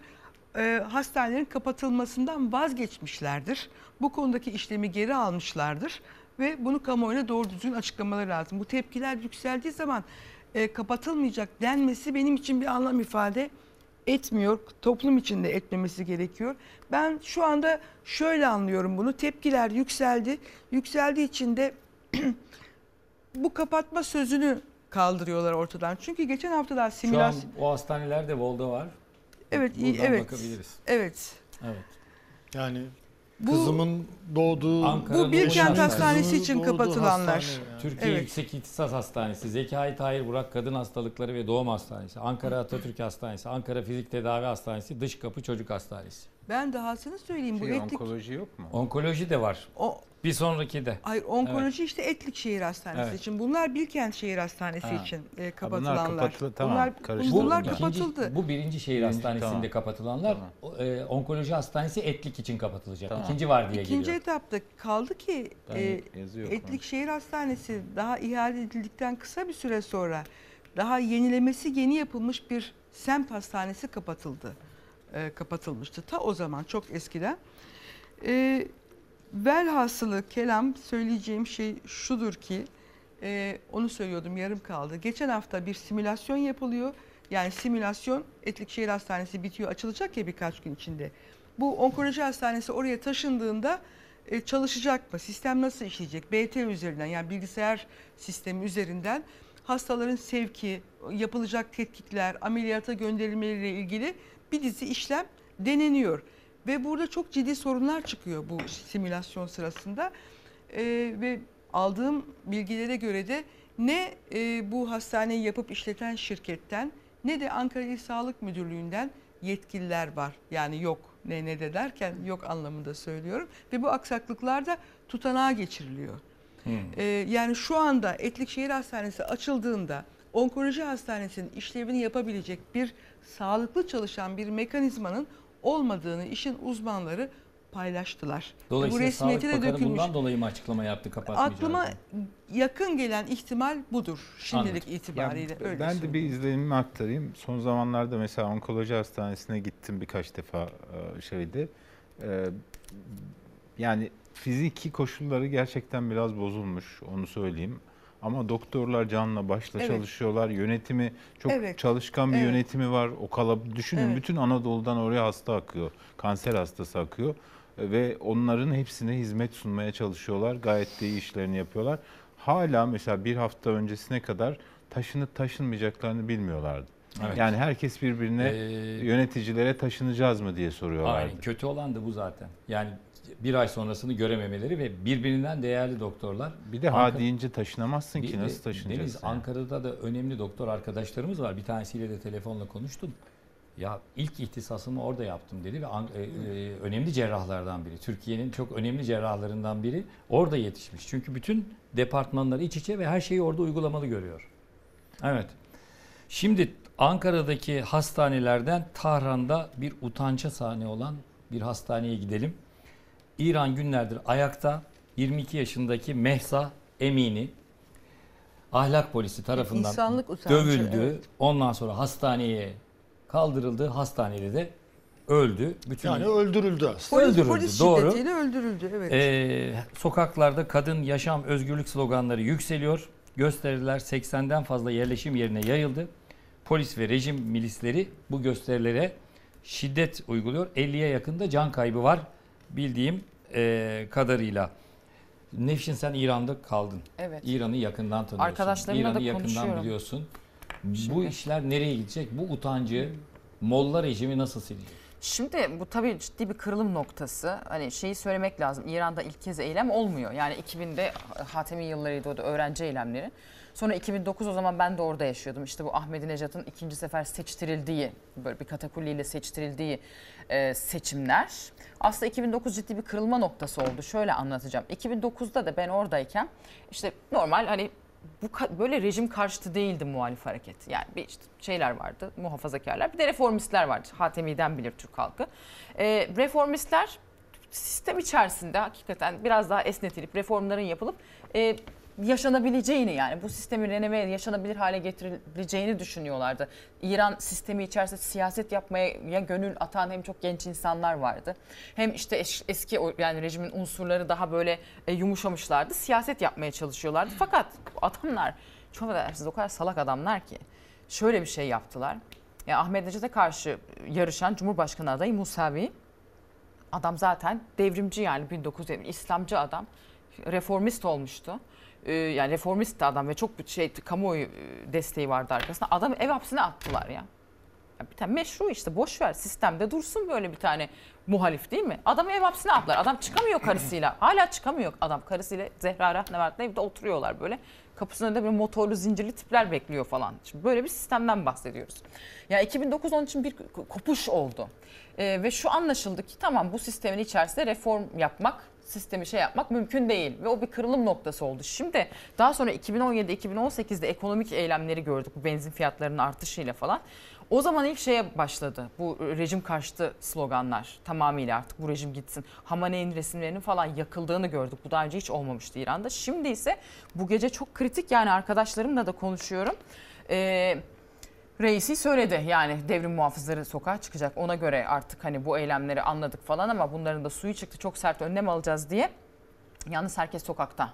Bayağı herkes sokakta. Meşhed'de bir e, Molla'nın heykelini alacağız diye toplu yakmışlar. katliam mı yapacak? Tabii tabii. Devlet eliyle yani toplu bakın katliam. 2017'de 1500 insanı öldürdüler yani. Şöyle yapacaklar. İnterneti de kapatıyorlar. Yer yer biraz görüntü ve e, şey gitmesi Kapatsınlar. zorlaşıyor. Saklayabilirler mi böyle bir E, dönemde? yani böyle bir çağda? şöyle Hangi bir çağda? derdi yok adamların. Umurunda değil ki ya. Kamuoyunun rızasını almak gibi bir derdi yok. Umurunda değil. Dünyaya şey yapmak. Ya aslında dünyada bir de cevap da vermiyor biliyor musunuz? Yani mesela hala Biden rejimi bunlarla işte nükleer anlaşma yapalım falan. Hani mesela şey de diyorlar ya işte bu protestocuların arkasında CIA mi var falan. Ya ne CIA kardeşim Amerika illa bu reisiyle anlaşacağız diye taklalar atıyor bu, bu şey. Obama zamandan kalma reset Bayağı bir politikası halk diye bir şeyleri var onların. İlla uzlaşalım anlaşalım bunlarla diye bir şey var. Bu da İran halkı kendi kendine. Ya çok basit bir örnek vereyim ben size. Ya Mesela bir kadınsın, genç kadınsın. Zaten ülkede müthiş bir yolsuzluk var. e, ekonomi bitik durumda. Ya işe gidiyorsun diyelim ki tamam mı? Yani kalkmışsın işe gidiyorsun. Üç kuruş para kazanacaksın da çocuğunu okutacaksın, evine bakacaksın falan. Abi elinde sopayla bir tipler geliyor kafana vuruyor senin ya. Başörtün niye geriye kaymış diye. Anlatabiliyor muyum? Yani siz, o, olay bu. Ya da genç bir kızsın. Giyiniyorsun, süsleniyorsun. Bir AVM'ye gidiyorsun belki. işte hani mantonla başörtün aynı renk olsun. Gençsin, heves ediyorsun. İşte geliyor kadın polisler. "E Sen niye bir öylesin böylesin? Atıyorlar seni arabaya. E, itiyorlar, kakıyorlar, dövüyorlar. Karakolda bekliyorsun. Tutuklanacak mısın? Anan geliyor, baban geliyor kurtarmaya. Kapıda ağlıyor falan. Yani Böyle bir şey olabilir mi ya? Hani olan budur. Bu yaşanıyor aslında. İnsanlar da buna isyan ediyor. Ama biraz üst üste şu örneği de vereyim. Şimdi halk böyle yaşıyor ama tabii bu sosyal medya da işi çok bozdu. Ben bunun haberini de yapmıştım. Mesela Sasha Sopani diye bir şey var. Instagram fenomeni. Bunun babası Venezuela Büyükelçisi eski. Yani rejimin adamlarından böyle. Abicim bu Sasha Sopani e, hani herkes böyle yaşarken sopayla işte gözünü mü açtın, şort mu giydin bilmem ne. Bu Sasha Sopani habire Instagram'da fotoğraflar paylaşıyor. Çok sık da Türkiye'ye geliyor. İşte bikinili kızlar, havuz partileri, lay lay takılıyor falan. Şimdi bu rejimin en baba adamlarından bir tanesi. E şimdi bunu halk görmüyor mu kardeşim? Sen benim kızımın saçı açık efendim başörtüsü geriye kaymış diye boynunu kırıyorsun. E Berike'nin oğlu orada parti yapıyor, burada içki içiyor, orada bilmem ne yapıyor. E sonra da vay efendim insanlar niye ayaklandı? Eh yani ayaklanmasında ne yapsın? Herkes protesto ediyor. basit. Bütün dünya protesto ediyor. Bu arada benim dikkatimi çeken bir protesto daha vardı. Selahattin Demirtaş Evet. cezaevinden protesto amacıyla saçlarını e, kazıtmış. Arkadaşlar fotoğraf var değil mi? Verebiliriz.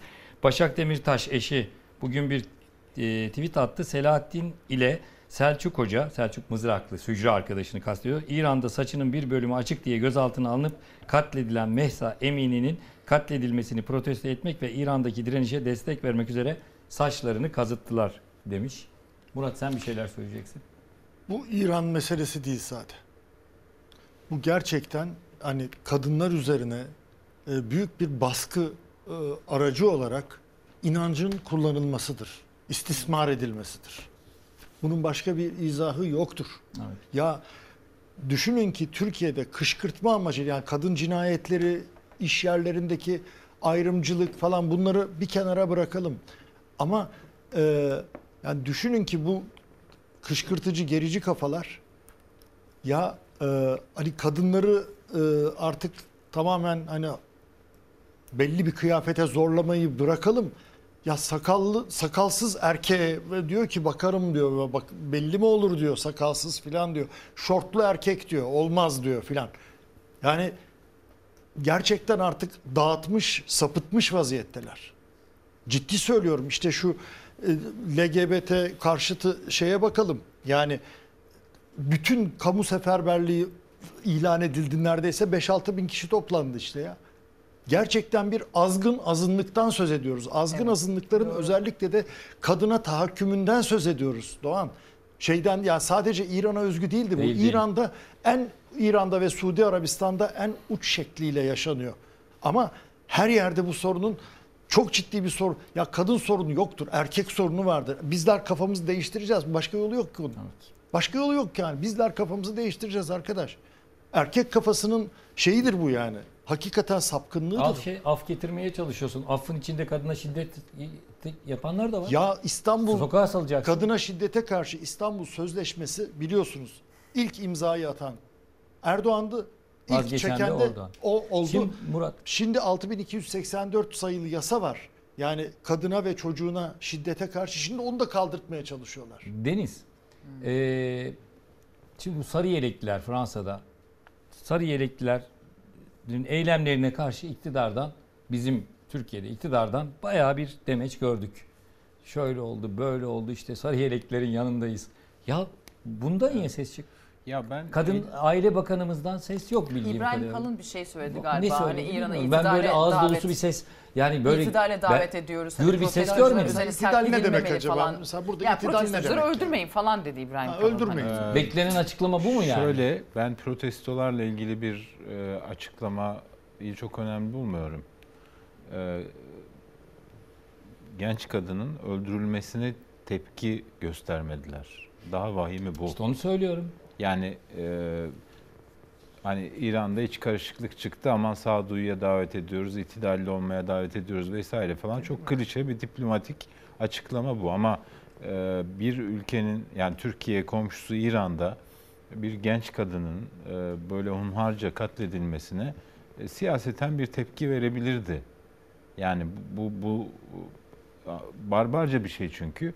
Yapmıyorlar. Neden yapmıyorlar? Çünkü e, şöyle bir anlayış var. Sağcılarda bu anlayış daha çok. E, Trump da bunu bir televizyon röportajında e, açıkça ifade. Aman bana ne onların demokrasisi. Ben çıkarlarıma bakarım.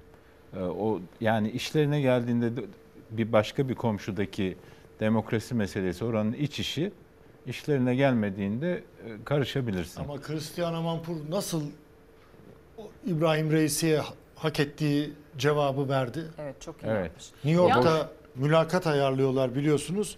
Ee, başını ört diyor. O da diyor ki ben İran'da değilim. Bugün Amerika kanunları geçerli burada. Örtmek zorunda değilim. Örtersin örtmezsin yapmıyorum Röportaj dedi kalktı gitti. Cristiano Bu Laporte İran asıllıdır aynı zamanda. Komşusu, komşusundaki işte hani demokrasi falan hikayesi orada da şöyle bir açmaz var. Hani ya komşunun kendi iç işi karışmayalım.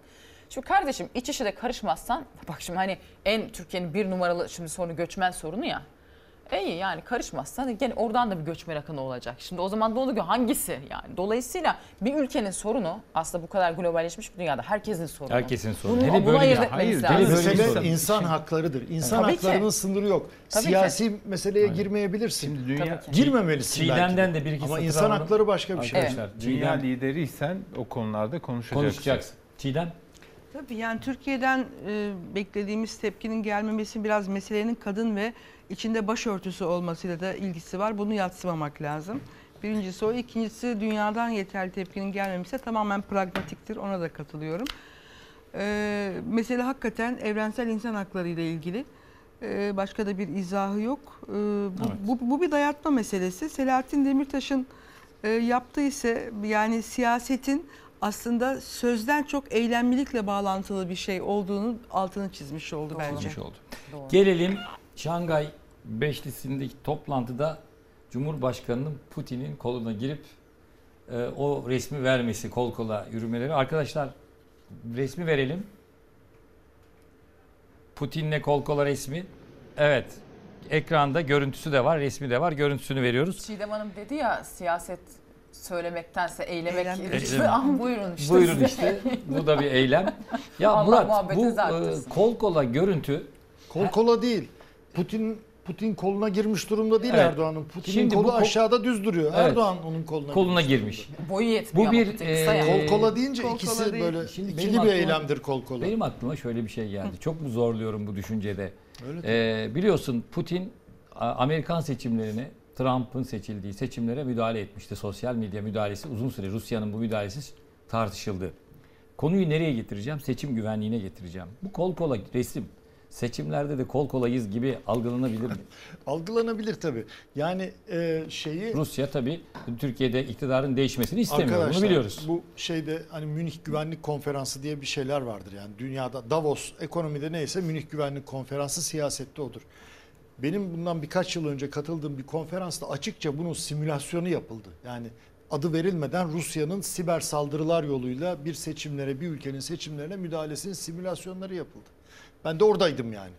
Şeyi e, şu anda bütün hani Rus medyasını takip ettiğinizde e, açıkça Erdoğan'ın Türkiye'de iktidarda kalmasını istiyor Rusya. Bunu açıkça söylüyorlar. Bütün siyasi analistleri, yarı resmi organları, resmi organları hepsi bunu söylüyor. Umarım böyle bir şey olmaz. Çünkü bunun yöntemleri gelip burada Ruslar oy kullanacak hali yok. Ama Kullanabilir bak binlerce Rus geliyor şimdi. siber saldırılar, e, propaganda operasyonları, psikolojik propaganda operasyonları falan bunları gayet iyi kullanıyorlar. Fakat şöyle bir şey yok mu? Benim aklıma şu geldi. Normalde bu savaştan falan önce Putin'le kimse böyle Putin böyle bir görüntü verdirmezdi. Yani işte ko- böyle sürükleniyor Erdoğan'ın arkasından. Hesapta Erdoğan uzun falan. Böyle çocuğu gibi yanında anlatabiliyor muyum? Bir güçsüz Ama bir şey. kolunu da kıpırdatmıyor. Şunu Böyle duruyor istiyorum. yani. O da onun koluna Putin girmiyor. aslında şu anda döneminin kendi şeyinin yani en güçsüz döneminde yani çünkü bir skan- skandal yaşanıyor. Tabii, tabii. Kiev'i Tek 24 arkada- saatte alacağım Şu diye anda girdi. tek arkadaşı var.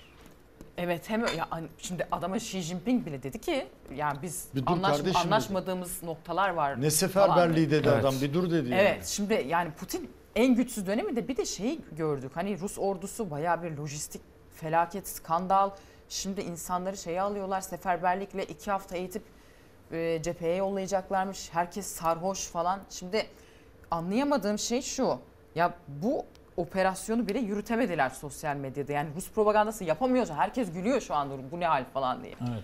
Hani önce kendilerini kurtarsınlar noktasındalar mı acaba? Hani bizim Vallahi şan, yani şimdi Türkiye'deki seçimlere müdahale edilmemesi diyelim. konusunda bir Şimdi şans Türkiye'deki ekonominin hali ortada diyelim. Tamam mı? Ama Türkiye belli alanlarda da başarı sağlıyor. Mesela tahıl koridoru, işte bu rehin takası filan. Yani bu bir alanda kötü oluyor, kötü işler gidiyor diye öteki alanlarda da bir şey yapamıyor Evet, anlamına gelmez. noktayı koyuyoruz. Recep uyanıyor. En heyecanlı yerinde Evet. sen de yani.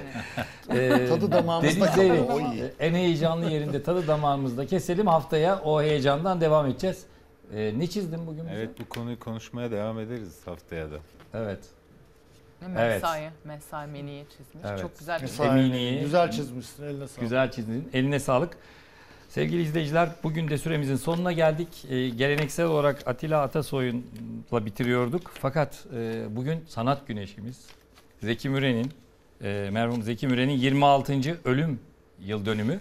Onun da önemli şarkılarından Gizli Aşk Bu, İnleyen Nameler. Onun da bestecisi Zeynettin Maraş ne tesadüftür ki bugün hayatını kaybetti. Biz şimdi sanat güneşimizle noktalayalım. Haftaya tekrar buluşmak üzere. Bu saate kadar bizi izlediğiniz için de çok çok teşekkür ediyoruz. Şarkılar vardı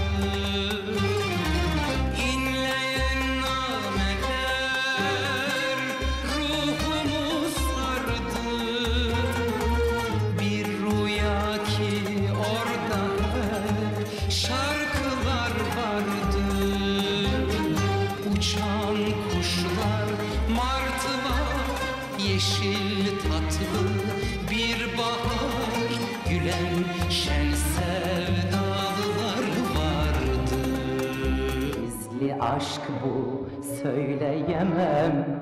Derdimi hiç kimseye. Gizli aşk bu söyleyemem. Derdimi hiç kimseye. Zevke veda neşeye de Veda artık her şeye. Zevke veda, neşeye de veda artık her şeye. Arzular bir bir hayal oldu baharımın. Gülleri soldu gönlüm Hicran, hasret, gamla doldu. Arzular bir bir hayal oldu baharımın Gülleri soldu gönlüm. Hicran, hasret, gamla doldu